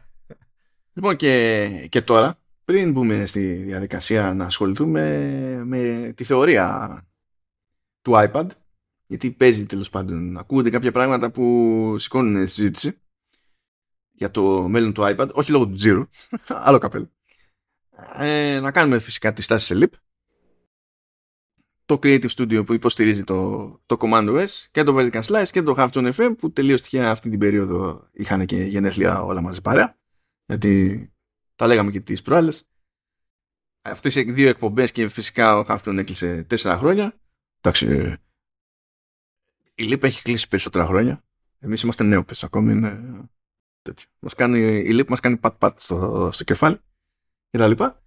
Έχουμε πει για τη ΛΥΠ ότι είναι creative studio στην ουσία είναι multidisciplinary, έχει ευρύ skill set και έτσι μπορεί και αναλαμβάνει αντίστοιχα ε, έτσι, πολύ, πολύμορφα, να το πω, πολυπίκυλα projects ανά τον κόσμο κιόλας. Έτσι έχει πελάτες σε Ιαπωνία, Ευρώπη, Αμερική, όπου, όπου κάνετε κέφι και μπορεί να καταπιαστεί με το οτιδήποτε. Και όταν λέμε το οτιδήποτε μπορεί να είναι installations, ε, interactive και, και τα λοιπά από το concept μέχρι την εφαρμογή. Μπορεί να είναι ειδικές εφαρμογές ό,τι και αν σημαίνει αυτό τέλος πάντων που είναι για εταιρική χρήση. Ακόμα και αν αυτό μπορεί να μεταφράζεται σε ένα εικονικό περιβάλλον για να γίνονται εκπαιδεύσεις ή τέλος πάντων άλλα πράγματα ότι μπορεί να χρειαστεί μια ε, μια εταιρεία, καταπιάνονται οι άνθρωποι με το, με το Metaverse, γιατί καιρός είναι και όπως λέω κάθε φορά κάποιος πρέπει να το, το κάνει λίγο πιο σωστά από αυτές τις φυλακές που λέει Zuckerberg. Θα πείτε τι θα κάνει η το Metaverse; Το, όχι, αλλά δηλαδή τουλάχιστον όχι αυτό που φαντάζει το Zuckerberg που το Metaverse θα είναι ένα πράγμα, ξέρω εγώ και ε, τα λοιπά. Όχι, αλλά κάποιος τουλάχιστον πρέπει να έχει τις normales προτεραιότητες. Γιατί δεν το βλέπω δεν, δηλαδή δεν, δεν ξέρω γιατί έχει αυτή την ονείρωξη ο Zuckerberg ότι θα μας πουλήσει Metaverse με βασική δραστηριότητα τα meetings. δηλαδή δεν ξέρω. Δεν ξέρω πώς το λέει αυτό στον εαυτό του και το πιστεύει. Αλλά τέλος πάντων, OK. Okay. Ε, οπότε έχουμε να κάνουμε με ένα μάτσο από nerds στη LEAP που ξέρουν από game engines, ξέρουν από web tech, ξέρουν από ό,τι σας γουστάρει. Διότι το ζήτημα είναι να μπορούν να κάνουν σε κάθε περίπτωση αυτό που φαντάζονται και να έχουν το περιθώριο να φαντάζονται ότι τους τη βαρέσει ώστε να μην προτείνουν μια λύση στον πελάτη ε, που είναι η εφικτή γενικά και αόριστα με, με τους περιορισμούς που έχουν αλλά να είναι η πρέπουσα για την περίσταση και να μπορούν από εκεί και πέρα να τη, να τη στηρίξουν. Με αυτά και με αυτά υπάρχει ένα περιθώριο εκεί πέρα για front-end developer εφόσον υπάρχει κατάλληλη εμπειρία και να πηγαίνει πακέτο φυσικά με τα κατάλληλα προσόντα. Έχουμε ως συνήθως λεπτομέρειες σε, σε αντίστοιχα links στις σημειώσεις του επεισοδίου που φαίνονται σε podcast apps που μπορείτε να χρησιμοποιείτε ο καθένας, δηλαδή που πιο προτιμά ο καθένας και στο, στο αντίστοιχο post έτσι, στο site του have για να δείτε πόσο κοντά είστε πώς πρέπει πώς μάλλον βγάζει νόημα να στήσετε το βιογραφικό σας και να κάνετε την πρώτη επαφή αυτά. Ευχαριστούμε πάρα πολύ τη ΛΥΠ. Κλασικά. Ευχαριστούμε γενικά τους nerds όλου του κόσμου, αλλά ακόμη περισσότερο τους nerds που μας στηρίζουν, γιατί συμπάσχουμε, δηλαδή το καταλαβαίνουμε. Και συνεχίζουμε, πάμε στο iPad. Τι, τι θες τώρα να πούμε για το iPad, να... και, και, θα μου πεις για ένα iPad τώρα που ούτε αυτό θα πάρω. Ναι, γιατί όταν λέμε για τα άλλα iPad πήγαινε και τα παίρνεις. τα πάρω κάποια στιγμή. Οπότε υπάρχει, ναι, πακέτο. Ε, λοιπόν, ε, δεν ακούγεται πρώτη φορά, αλλά πλέον ακούγεται πιο έντονα. Και σε αυτό φαίνεται να επιμένει περισσότερο από όλους ο, ο Μαρκ Κέρμαν. Ε, αλλά έχει βγει και τέλος πάντων ε, έγινε και ένα ρεπορτάζ από το The Information που δεν μπορώ να το βάλω ως έχει γιατί παίζει paywall στο Information. Θα το βάλω τέτοιο, θα βάλω τη, την, την, την αναφορά τέλος πάντων που έχει γίνει από τρίτους που έχουν πρόσβαση στο The Information. Ε, γίνεται λόγος για μεγαλύτερο iPad και φαντάζομαι iPad Pro. Ε, το έχουν ξανακούσει αυτό σαν σενάριο, αλλά τότε έλεγε η θεωρία ότι μπορεί να δούμε ξέρω, ένα 14. Και καλά, τώρα είμαστε στις 12,9 inches στο μεγαλύτερο iPad Pro, ε, να πάμε λίγο παραπάνω να γίνει ένα 14. Α, τώρα γίνεται λόγος ε, για ενδεχόμενο να σκάσει iPad Pro ίσως το 23, ποιος ξέρει, ε, που να είναι 16. Γενικά ε, να ακούω κάποια podcast που κάθε φορά που το πιάνουν αυτό το θέμα ε, νέο, δηλαδή μεγάλο iPad Pro είναι κατευθείαν ε, ενθουσιασμένοι. Πετάνε στα ουράνια. Αυτό ακριβώς θέλω. Εγώ είμαι ένα ερωτηματικό κάθε φορά πάνω το κεφάλι μου. Είμαι, είμαι, είμαι random φρουρό σε Metal Gear Solid. Πηγελάς, πηγελάς, πηγελάς και εσύ σου να κάποτε. Δηλαδή, Όχι, δε, ποτέ, ποτέ, ποτέ Metal Gear Solid, ποτέ. Καλά, Έχω καλά. μια διαφωνία με τον Kojima γενικότερα. Γι' αυτό δεν μιλιέστε. Ναι, ναι, ναι. Ε, η, η πρώτη ερώτηση που έρχεται στο μυαλό είναι για, για ποιους θα είναι αυτό το, το iPad Pro. Εντάξει, διάβασα το άρθρο, κατευθείαν μιλάνε για όσους ε, σχεδιάζουν, φτιάχνουν ε, artists έτσι, που θέλουν ένα μεγαλύτερο καμφά, ίσως με το pencil, να σχεδιάζουν, να ζωγραφίζουν κτλ. Δεν ξέρω αν αυτό το κοινό δικαιολογεί την ύπαρξη ενός τέτοιου. Ε, εννοώ να κάτσει τώρα η Apple να φτιάξει για ένα τόσο εξειδικευμένο κοινό ένα τέτοιο μηχάνημα. Θα μου πεις το κάνει με το Mac, με Mac Pro και αυτά, αλλά νομίζω είναι πολύ πιο περιορισμένο το κοινό που θα κάτσει να δώσει πάνω από 2.000 υπολογίζουμε. Έτσι, το σκέφτομαι, ίσως και πάνω από 2,5 για να έχει έναν μεγαλύτερο καμβά να μπορεί να σχεδιάζει ό,τι είναι να κάνει κτλ. Θα υπάρχουν σίγουρα κάποιοι. Ε, μου φαίνεται πολύ εξειδικευμένο σαν μηχάνημα, ε, τουλάχιστον ε, στα πλαίσια της ε, έννοιας του iPad που έχουμε μέχρι τώρα, έτσι. Ε, δεν, δεν λέω ότι δεν θα γίνει, έτσι, γιατί για να υπάρχει καπνός υπάρχει και φωτιά. Ε, απλά αναρωτιέμαι για ποιο λόγο να γίνει. Δηλαδή δεν θα είναι για mass market σίγουρα. Καλά, χαίρομαι πολύ. Ήδη και το iPad Pro δεν είναι mass market, είναι το iPad Pro. Ε, το iPad Pro, αν εξαιρέσεις φέτος που η τιμή του παρά είναι ακριβή, ε, πάντα ήταν ακριβό, okay, αλλά φέτος το παρά έγινε το κακό, ε, ε, θα μπορούσε να τραβήξει και κόσμο που, ξέρεις, δεν το πολύ χρειάζεται, δεν είναι κάτι πολύ εξηγημένο, αλλά θα έδινε κάτι παραπάνω πούμε, για να πάρει το καλύτερο ας πούμε, κτλ. Τώρα αυτό δεν ξέρω, δηλαδή σίγουρα χάνει το mass market τελείως γιατί δεν ε, υπάρχει λόγος να πάει κάποιος σε 16 και τα λοιπά από τη στιγμή που υπερκαλύπτουν τα προηγούμενα τα άλλα μοντέλα και τα λοιπά. Ε, δεν, δεν ξέρω. Και, και δεδομένου ότι, ξέρετε, και δεδομένου ότι την κατάσταση με τα Pro Apps ακόμα να ξεκαθαρίσει η φάση. OK. Okay. Κρατάω μια πισινή που λέμε, να έχω ένα δισταγμό. Λοιπόν, ε, άμα με δεις και το ξεχνάω, Λεωνίδα, στο κλείσιμο του mm. επεισοδίου, mm.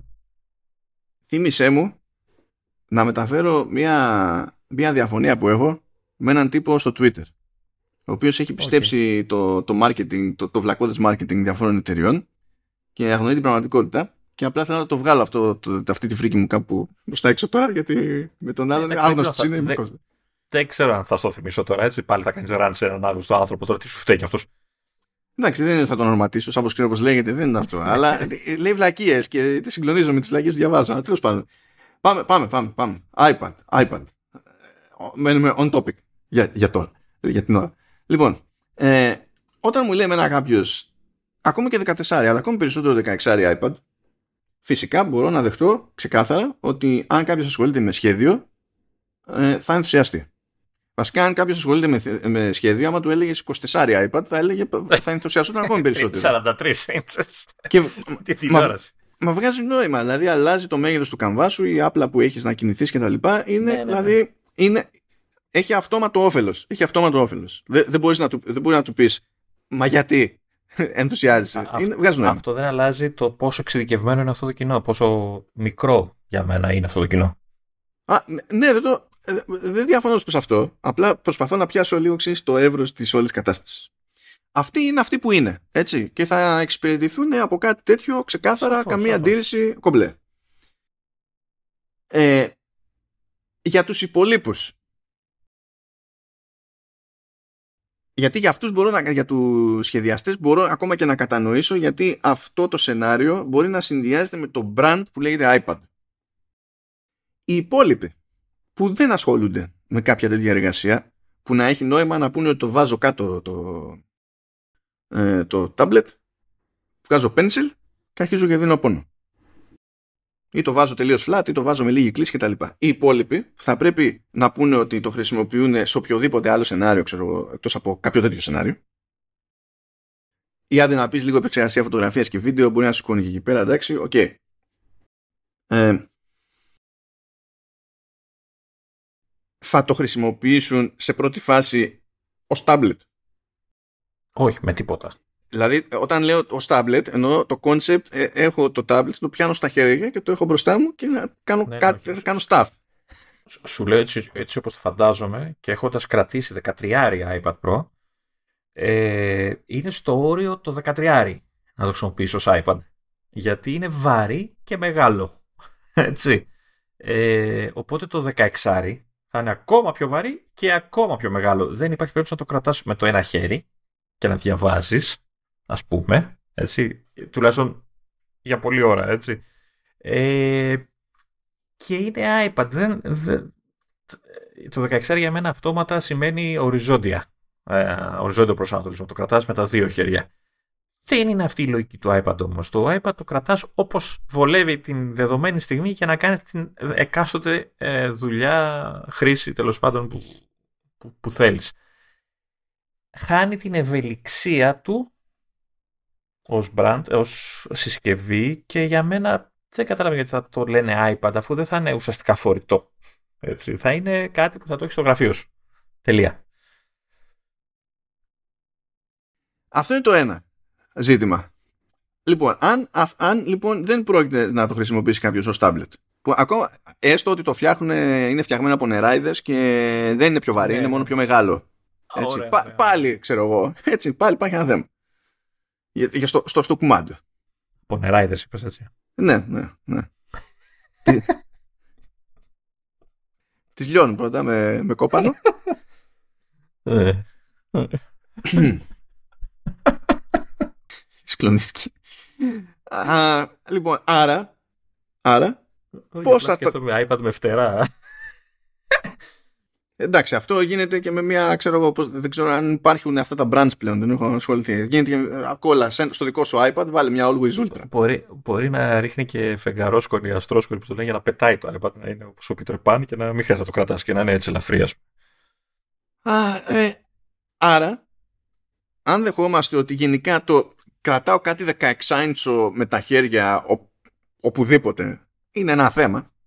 Δεν μπορείς να πεις ότι είναι σενάριο της προκοπής αυτό και ότι είναι το, βα- ο βασικός τρόπος χρήσης, ας πούμε. Ποιος θα είναι ο βασικός τρόπος χρήσης σε αυτή την περίπτωση; Δηλαδή, ποια είναι η εναλλακτική που έχεις; Μπορούν οι σερβιτόροι άνετα να το χρησιμοποιούν ως δίσκο και μετά να σημειώνουν και την παραγγελία που παίρνουν από το τραπέζι, ξέρω εγώ. Κάπως έτσι. Και, ναι. Θέλω να σου πω το πήρες, παιδί μου, θα το χρησιμοποιήσεις, έτσι. Από τη στιγμή που ε, ε, ε, η διάσταση σου δημιουργεί ένα ζήτημα. Αυτό το σημαίνει ότι θα το χρησιμοποιήσεις πώς. Κατά πάσα Ε, πιθανότητα. Ένα γρήγορο σενάριο που σκέφτομαι εγώ στη δικιά μου περίπτωση είναι για άνετο sidecar. Ως δεύτερη οθόνη σε ένα Mac. Αυτό στην ουσία το έχεις για monitor. Εντάξει, οκ. Όχι, λέμε θες να χρησιμοποιήσεις και να είναι. Πώς να σου πω, ρε παιδί μου, θες να, το έχεις ζήτημα στα είναι χέρια σου. να χρησιμοποιήσεις το iPadOS. Γιατί στο sidecar δεν χρησιμοποιείς το iPadOS, απλά είναι μια ευκολία που σου δίνει, ξέρω εγώ. Okay. το concept είναι το έχω και το χρησιμοποιώ για αυτό που Μμ. σχεδιάστηκε και με τον τρόπο το native, έτσι. Ε, η, η, η μόνη φάση που έχει ελπίδα είναι να πεις θα το βάζω σε landscape και θα έχω πληκτρολόγιο. Το οποίο θα είναι smart keyboard, θα είναι magic keyboard, θα είναι folio, ε, smarty pants, αυτό τέ- τέτοιο, ναι. Ό- Ό,τι και να είναι θα είναι απαγορευτικό. Ξεκινάμε λοιπόν ε, με αυτό το σενάριο. Με εξαίρεση το να πούμε ότι κάνω μια μόντα και το στείνω κάπως αλλιώς και παίρνω ένα άλλο χειριστήριο Bluetooth και το λειτουργώ έτσι. Το προτινόμενο τέ- τέτοιο σενάριο θα είναι ποιο; Θα, έτσι πάει και σου βγάλει αξεσουάρ. Θα σου πει, ξέρω εγώ, το, αυτό το πληκτρολόγιο επειδή είναι πιο μεγάλο από τα άλλα, αυτό το Magic Keyboard, Κοστίζει όσο το iPad Pro 11. ναι, θα κάνει 550 ευρώ, ξέρω εγώ. Θα είναι, Μόνο. ή- Μόνο. ή- because reasons και τέτοια. Θα είναι άνετο και τα λοιπά, θα έχει άπλα, δεν θα είναι στριμωκόλα, πάρα πολύ ωραία. Εντάξει. Αλλά θα φέρνει μαζί του και το αντίστοιχο βάρος που έτσι και, και αλλιώς είναι βαριά αρκετά αυτά τα accessoire και θα πεις: Έχω το 16. Το οποίο όσο να πεις θα είναι λίγο τουβλέ. Θα έχω και το τουβλέ το accessoire που θα φιλοδοξεί μέσα σε όλα και να το κρατάει όρθιο το 16 που θα είναι τουβλέ. Θα καταλήξω με ένα πράγμα το οποίο θα ζυγίζει πόσο. Σίγουρα πολύ περισσότερο από ένα laptop. Ε, και φτάνεις λοιπόν σε ένα level που νομίζω το, το να δικαιολογήσει ένα τέτοιο κόμπο ε, στην καθημερινότητά σου με εξαίρεση το να είσαι σε πάρα πολύ συγκεκριμένο κλάδο. Και δεν, δεν περιμένω εγώ τώρα να το προτιμήσει αυτό, ούτε η Apple θα περίμενε να το προτιμήσει αυτό ένας απλός χρήστης, έτσι. Λέμε για το κοινό του iPad Pro. Που Μμ. το κοινό του iPad Pro δεν είναι μόνο σχεδιαστές και ε, photo editors και video editors, έτσι. Video editor, ναι. Ναι, δεν είναι μόνο αυτοί. Το ξέρουμε ότι δεν είναι μόνο αυτοί. Παρό, παρόλο που σπρώχνεται ως έτσι, έτσι το έχεις Εντάξει, ναι. Εκεί αρχίζεις και έχεις μειονεκτήματα ε, ε, στο physical space, δηλαδή καταλήγεις με ένα γαϊδούρι και θα το προτιμήσεις υπό ποιες συνθήκες. Δηλαδή, γιατί εκεί να μην πάρεις ένα MacBook Pro; Ναι, ε, να, θυμίσω εδώ, να θυμίσω εδώ ότι, ότι το iPad το θες γιατί είναι βολικό, το έχεις πάντα μαζί σου ή τέλος πάντων τις περισσότερες φορές έτσι. Είναι εύκολο, είναι πιο εύκολο να το κουβαλήσεις από ένα λάπτοπ. Ένα 16 δεν νομίζω θα καταφέρει να κάνει κάτι τέτοιο έτσι, σαν στη γενικότερη του ε, ιδέα. Δεν θα. Δεν, δεν, πάει κόντρα στην φιλοσοφία του iPad, τη γενικότερη φιλοσοφία του iPad, ένα τέτοιο τόσο μεγάλο μέγεθος. Ε, εκεί ε, καταλήγεις σε ένα σενάριο που το, ο μόνος λόγος που μου φαίνεται ότι θα σε οδηγήσει στο κόμπο με το τεράστιο iPad και το τεράστιο το βαρύ αξισουάρ είναι το να μην μπορείς να διανοηθείς να δουλέψεις με, με OS που να μην είναι iPad OS. Δηλαδή πρέπει να είσαι απόλυτα ταγμένος στο συγκεκριμένο λειτουργικό για όλη τη δουλειά. Καλά, μπορεί να είναι κάτι που γνωρίζεις και δεν γνωρίζεις κάτι άλλο. Έτσι. Δηλαδή μπορεί να μην έχεις τριφτεί με macOS, ξέρω εγώ. Και να μην ξέρεις και να έχεις μάθει μόνο στο iPad. Λέμε τώρα ε, αυτό ε, ναι, OK, okay, αλλά ξέρεις αυτό το level επένδυσης. πόσοι είναι που πάνε τόσο στα τυφλά, δηλαδή. Σαφώς, Ξέρω εγώ τι να πω πια. Σίγουρα υπάρχουν κάποιοι που πάνε στα τυφλά απλά για την ιστορία και τη μόστρα, αλλά πόσοι για, σε αυτό το στο υποσύνολο του υποσύνολου, ξέρω εγώ τι να πω. Ε, και, ε, ε και εγώ σφίγγομαι περισσότερο με το concept ότι αυτό άμα βγει θα, θα λέγεται iPad. Οποιοδήποτε είδους. Γιατί παθαίνω όταν τα ακούω αυτό και προσπαθώ να φανταστώ το τι σημαίνει το χρησιμοποιώ στην πράξη, παθαίνω ό,τι έπαθα με το Switch Lite. Που όταν ανακοινώθηκε το, ε, για όποιον δεν ξέρει από το κομμάτι του gaming, υπάρχει το Nintendo Switch, okay, που βασικό concept που υπονοείται και από την ονομασία της πλατφόρμας. Το Switch που λέμε, ναι ναι, είναι ότι είναι κουμποτά τα χειριστήρα, μπορούν να βγουν, ε, μπορεί να στηθεί με το σταντάκι του, μπορεί να μπει στο dock και να συνδεθεί με τηλεόραση, μπορεί να ε, κρατηθεί στα χέρια με τα χειριστήρια στο έτσι. Ε, δηλαδή μπορούμε να αλλάξουμε μοτίβο, στυλ χρήσης. Σε σταθερή και φορητή λειτουργία αυτό. Ναι. Και ε, είχα, εγώ διαφωνούσα με το λανσάρισμα του και κυρίως με το branding του Switch Lite παρότι τέλος πάντων καταλαβαίνω γιατί κατέληξε εκεί που κατέληξε αλλά αυτό δεν σημαίνει ότι πρέπει να μου αρέσει διότι έχουμε ένα πράγμα που λέγεται Switch και του λείπουν ακριβώς αυτά που στηρίζουν τον όρο Switch. Ναι, είναι μονοφορητό και δεν μπορείς να κάνεις καμία άλλου είδους εναλλαγή. Τόσο πολύ που ενώ θα μπορούσαν τουλάχιστον να σε αφήνουν στο Switch Lite να δίνει στην έξοδο εικόνας, δεν σου επιτρέπουν ούτε αυτό για να το συνδέσει τηλεόραση. Και λέω από πού και ως πού αυτό λέγεται Switch Lite. Τέλος πάντων. Τότε, όταν το έλεγα, βγάζανε γραφικό. Και καλά και γιατί να μην βγει να υπάρχει και ένα πιο φθηνό, έτσι θα πάρουν πιο, πολύ, πιο εύκολα τα παιδάκια κτλ. Και, και μετά πρώτο τρίμηνο που βγήκε, ξεπατώθηκε να πουλάει γιατί συνδυάστηκε με την κυκλοφορία Pokémon και μου λέγανε Να είδες που έλεγες κτλ. Ε, από τότε, από τα τρία διαφορετικά μοντέλα Switch είναι αυτό που πουλάει λιγότερο. I wonder why. I wonder why. Δεν έχει νόημα. Δεν έχει ναι, ναι. Λοιπόν. Ε, ευχαριστώ την Nintendo που πουλάει και αυτά ως εξτραδάκι. Σαφώς. Συμφέρει την Nintendo. Σαφώς. Ε, αυτό δεν αλλάζει το debate για το branding. Είναι άλλο το ένα, άλλο το άλλο. Λοιπόν. Ε, εδώ παθαίνω το ίδιο πράγμα με το iPad. Ε, ο μόνος λόγος να λέγεται ε, μέσα στο μυαλό μου κάτι τέτοιο iPad είναι το ότι θα τρέχει iPad OS. Διότι εγώ αυτό δεν μπορώ να το σκεφτώ ως tablet με την έννοια τέλος πάντων που αντιλαμβάνεται ο περισσότερος κόσμος, έτσι. Γιατί και τα, τα, τα, τα monitors που χρησιμοποιούν είναι σχεδιαστές, που είναι αφής και τα λοιπά. Δηλαδή και είτε, στην ουσία είναι, τα, είναι tablet monitors που, που λένε, έτσι, τύπου Wacom και ιστορίες. δηλαδή και αυτά τεχνικώς είναι tablets. Αλλά όταν μιλάμε στην καθημερινότητα και λέμε tablet δεν εννοούμε αυτό. Έτσι. Εννοούμε άλλο πράγμα. Η μόνη δηλαδή η σύνδεση με το, με το brand του iPad μένει να είναι ξέρω εγώ το iPad OS. αλλά είναι ένα πράγμα το οποίο είναι στημένο για οτιδήποτε άλλο εκτός από το να το χρησιμοποιείς όντως στα χέρια κρατώντας το ως tablet. Που είναι το, δηλαδή, ακόμα και αν δεν είναι βασικό για όλα τα υπόλοιπα iPad, κάποιος μπορεί να χρησιμοποιεί ένα iPad Pro και δει το 13 συνέχεια, ξέρω εγώ, σχεδόν στο τέτοιο. Έτσι, να μην το χρησιμοποιεί ποτέ στο, σχεδόν στο χέρι.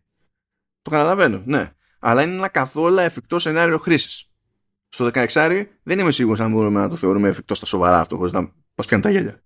Βασικά και το 13 θα μπορούσε κάποιος να πει ότι είναι οριακά εφικτό.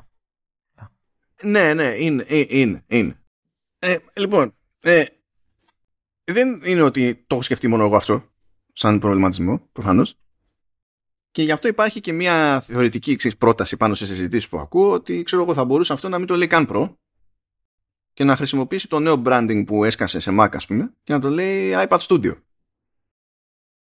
Α, ναι. Που δεν είναι η πιο άκυρη σκέψη. Αλλά και πάλι θεωρώ ότι δημιουργεί conflict επειδή υπάρχει εκεί το iPad. Εντάξει, αλλά επειδή σου λέει το studio μπορεί κάπως να σώζει την κατάσταση. Ναι, εντάξει, δεν είναι κακή ιδέα. Έχω να προτείνω εγώ ένα κάτι το οποίο δεν, δεν το προτείνω επειδή πιστεύω ότι θα γίνει. Αν γίνει έτσι όπως το προτείνω θα εκπλαγώ. Ε, και μετά θα γκρινιάζω γιατί δεν έπαιξα τζόκερ. Αλλά προσπαθώ να το κάνω να βγάζει νόημα αυτό με στο κεφάλι μου. Πρώτη μου κίνηση θα ήταν να πεθάνει το, το branding του iPadOS και να γυρίσουμε στο να είναι all, ε, και, και, τα δύο να λέγονται iOS. Αυτό που ίσχυε πριν. Mm. Έτσι κι αλλιώς δεν είμαι super σίγουρος ότι τους έχει βγει σε καλό αυτό το διαφορετικό branding τόσο καιρό και σε τεχνικό επίπεδο έτσι κι αλλιώς δουλευόμαστε και το ξέρουμε. δηλαδή δεν είναι το Εντάξει, θεωρητικά είχε γίνει για να, ότι επειδή θα έπαιρνε άλλες λειτουργίες στο iPad και τέτοια, αλλά συνήθω.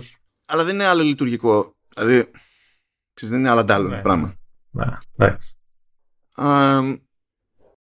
και αν θέλεις να βγάλεις ένα τέτοιο προϊόν με αυτή τη λογική και ας αναφέρεται εκεί που είναι να αναφέρεται σε οποιοδήποτε μέρος της αγοράς αλλά θες να κάθεται ξέρεις και πάλι να είναι το MacBook να είναι MacBook το iPad να είναι iPad και αυτό να είναι αυτό που θέλει να είναι και να βγάζει και λίγο νόημα. Και προσπαθούσα να σκεφτώ πώς θα μπορούσε να λέγεται. Και φυσικά θα μου κάνει κανένα τέτοιο χατήρι, είμαι σίγουρος. Είμαι σίγουρος.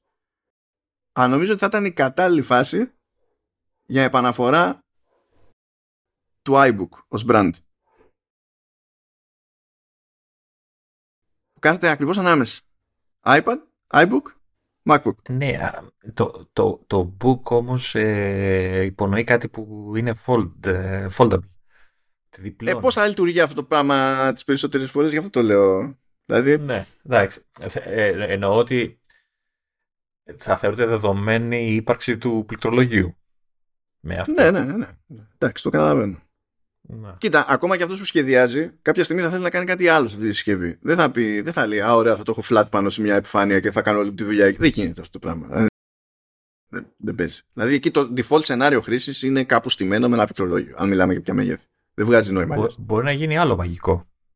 Να κάνει foldable το ίδιο το iPad. Να μπει πλέον και αυτή στα foldables. Να είναι ένα μικρότερο iPad που ανοίγει και γίνεται 16. Λοιπόν, αυτό. Όσο είπαμε ότι θα έχει. Καλά, χαίρομαι πολύ, άλλο καπέλο. ε, να πω σε αυτό το σημείο ότι έχουμε ξανακάνει συζήτηση για foldable εδώ πέρα, στο Command OS. Και είχαμε συμφωνήσει και οι δύο ότι θα μας ένοιαζε περισσότερο να το δούμε σε iPad πρώτα πάνω σε iPhone. Εκεί πέρα μπορούμε να κάνουμε άλλου τύπου συζήτηση. Το δέχομαι ότι μπορούμε να κάνουμε άλλου τύπου συζήτηση εκεί πέρα. Αν έτσι το σκέφτεται, και αν μπορέσει να βρει τρόπο να θέλει άνθρωπος να πληρώσει 16, 16 ελαστική οθόνη. Μα γιατί το λες αυτό, τι να Ναι, είναι πολύ προστή τεχνολογία γενικά. Γι' αυτό όπου τη βρίσκεις δεν κάνει άπειρα λεφτά. Ούτε, δηλαδή, χωρίς να έχει Apple branding πάνω, δεν κάνει. ναι, ναι, ναι, ναι. είναι άπειρα τα λεφτά έτσι κι αλλιώς. Οπότε, ναι, δεν ξεκινάς έτσι casual. Αλλά αν το πάει έτσι, τότε δεν. Το, πω, το συζητάμε. Το συζητάω και πάλι θα πρότεινα την τσαχμινιά με το branding, να σου πω ένα αλήθεια. Μπράβο, αυτό θέλω να σου πω. Ότι θα ακολούσει καλύτερα και το, Ναι. το book. Ναι. μετά. Ναι. Βέβαια μετά, ξέρεις, έτσι θα διπλώνει και θα πρέπει να έχει και οθόνη απ' έξω. θα έχει μόνο μία, έτσι, για να το μπορείς να το αξιοποιήσεις και σαν iPad, ας το πούμε, κάπως έτσι. Μμμ, Πα- πο- Μμ. Πολύ καλά θα πάει και αυτό στο οικονομικό.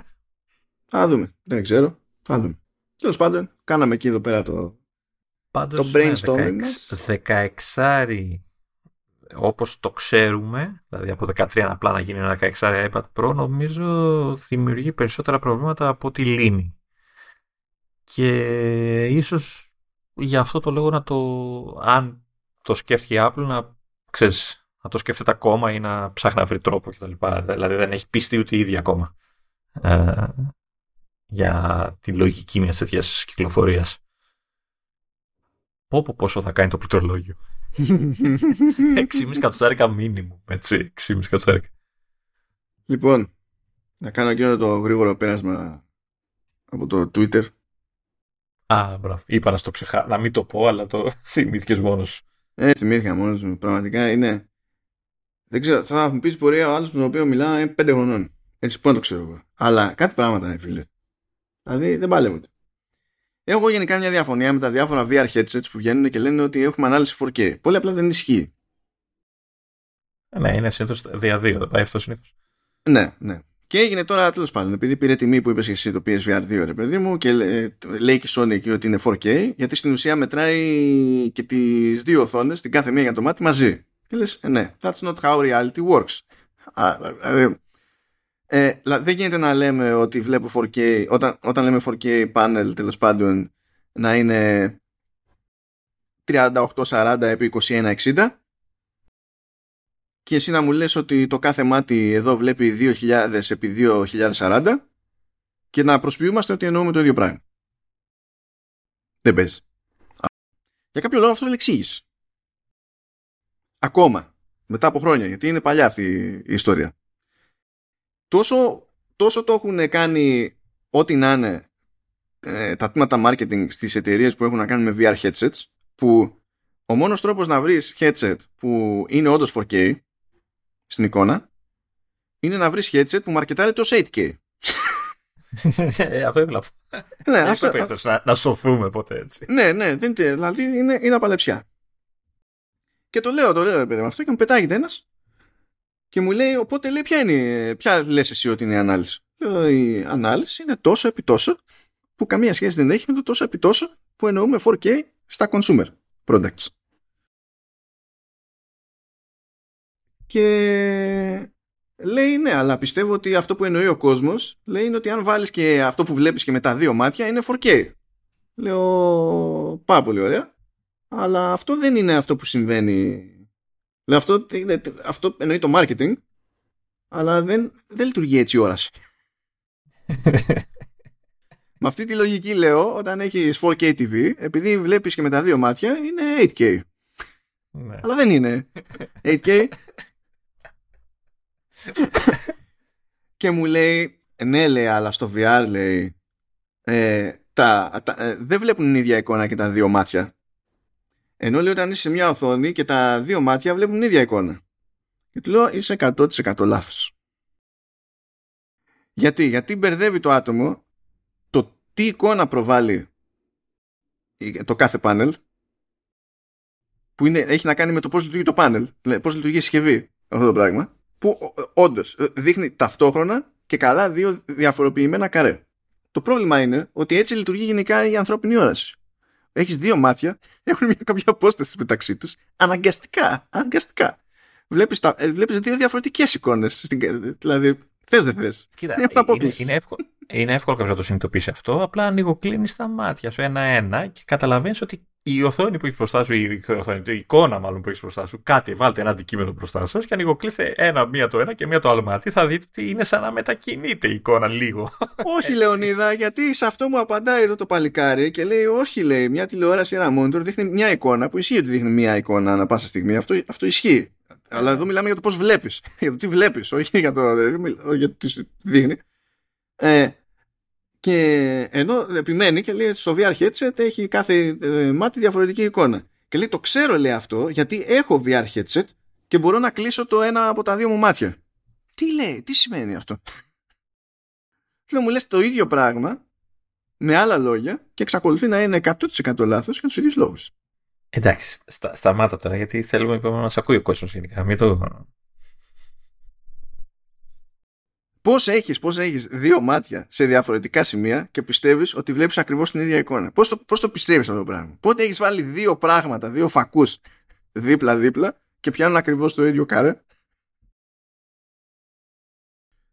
Τέλος πάντων, να σου πω κάτι. Α, ε, αν ο άλλος νιώθει ευτυχισμένος πιστεύοντας ότι αυτό που βλέπει είναι 4K. Εντάξει, όχι ότι. Να σου πω την αλήθεια, δεν νομίζω ότι πολλοί καταλαβαίνουν έτσι, και τη διαφορά. Αλλά εντάξει. Ναι, ξέρεις τι γίνεται. Θα, θα σου πεταχτούν και θα σου πούνε όχι είναι 4K. Ε, θα πεις έχουμε να κάνουμε αριθμούς. Δηλαδή know your place. Όχι, όχι, ε, όχι, όχι. Η αντίδραση είναι εντάξει, είναι 4K. Όπως, όπως το θέλεις και όπως το πιστεύεις. Δηλαδή, γιατί εσύ θα αλλάξεις τώρα την αντίληψη του άλλου ε, για τον κόσμο. Ε, σου λέει, ε, του λες, το ένα μάτι βλέπει μια εικόνα που είναι 2000 επί 2000 και το άλλο μάτι βλέπει μια άλλη εικόνα που είναι 2000 επί 2000. Έτσι. Και αντίστοιχα, σε, ε, όταν έχεις μια οθόνη που είναι 4K, το ένα μάτι βλέπει 3840 επί 2160 και το άλλο μάτι βλέπει 3840 επί 2160. Και εσύ ισχυρίζεις ότι αυτά τα δύο είναι ίδια. Ναι. δηλαδή, δεν βγαίνει, δεν βγαίνει. Λες, βλέπεις, έχει διαφορετικά σύμβολα στους αριθμούς. Βλέπεις εδώ το, το είναι άλλα τα σύμβολα. Καταλαβαίνω ότι όλα ξεκίνησαν τους αραβικούς αριθμούς, αλλά βλέπεις, έχουν και διαφορές μεταξύ τους.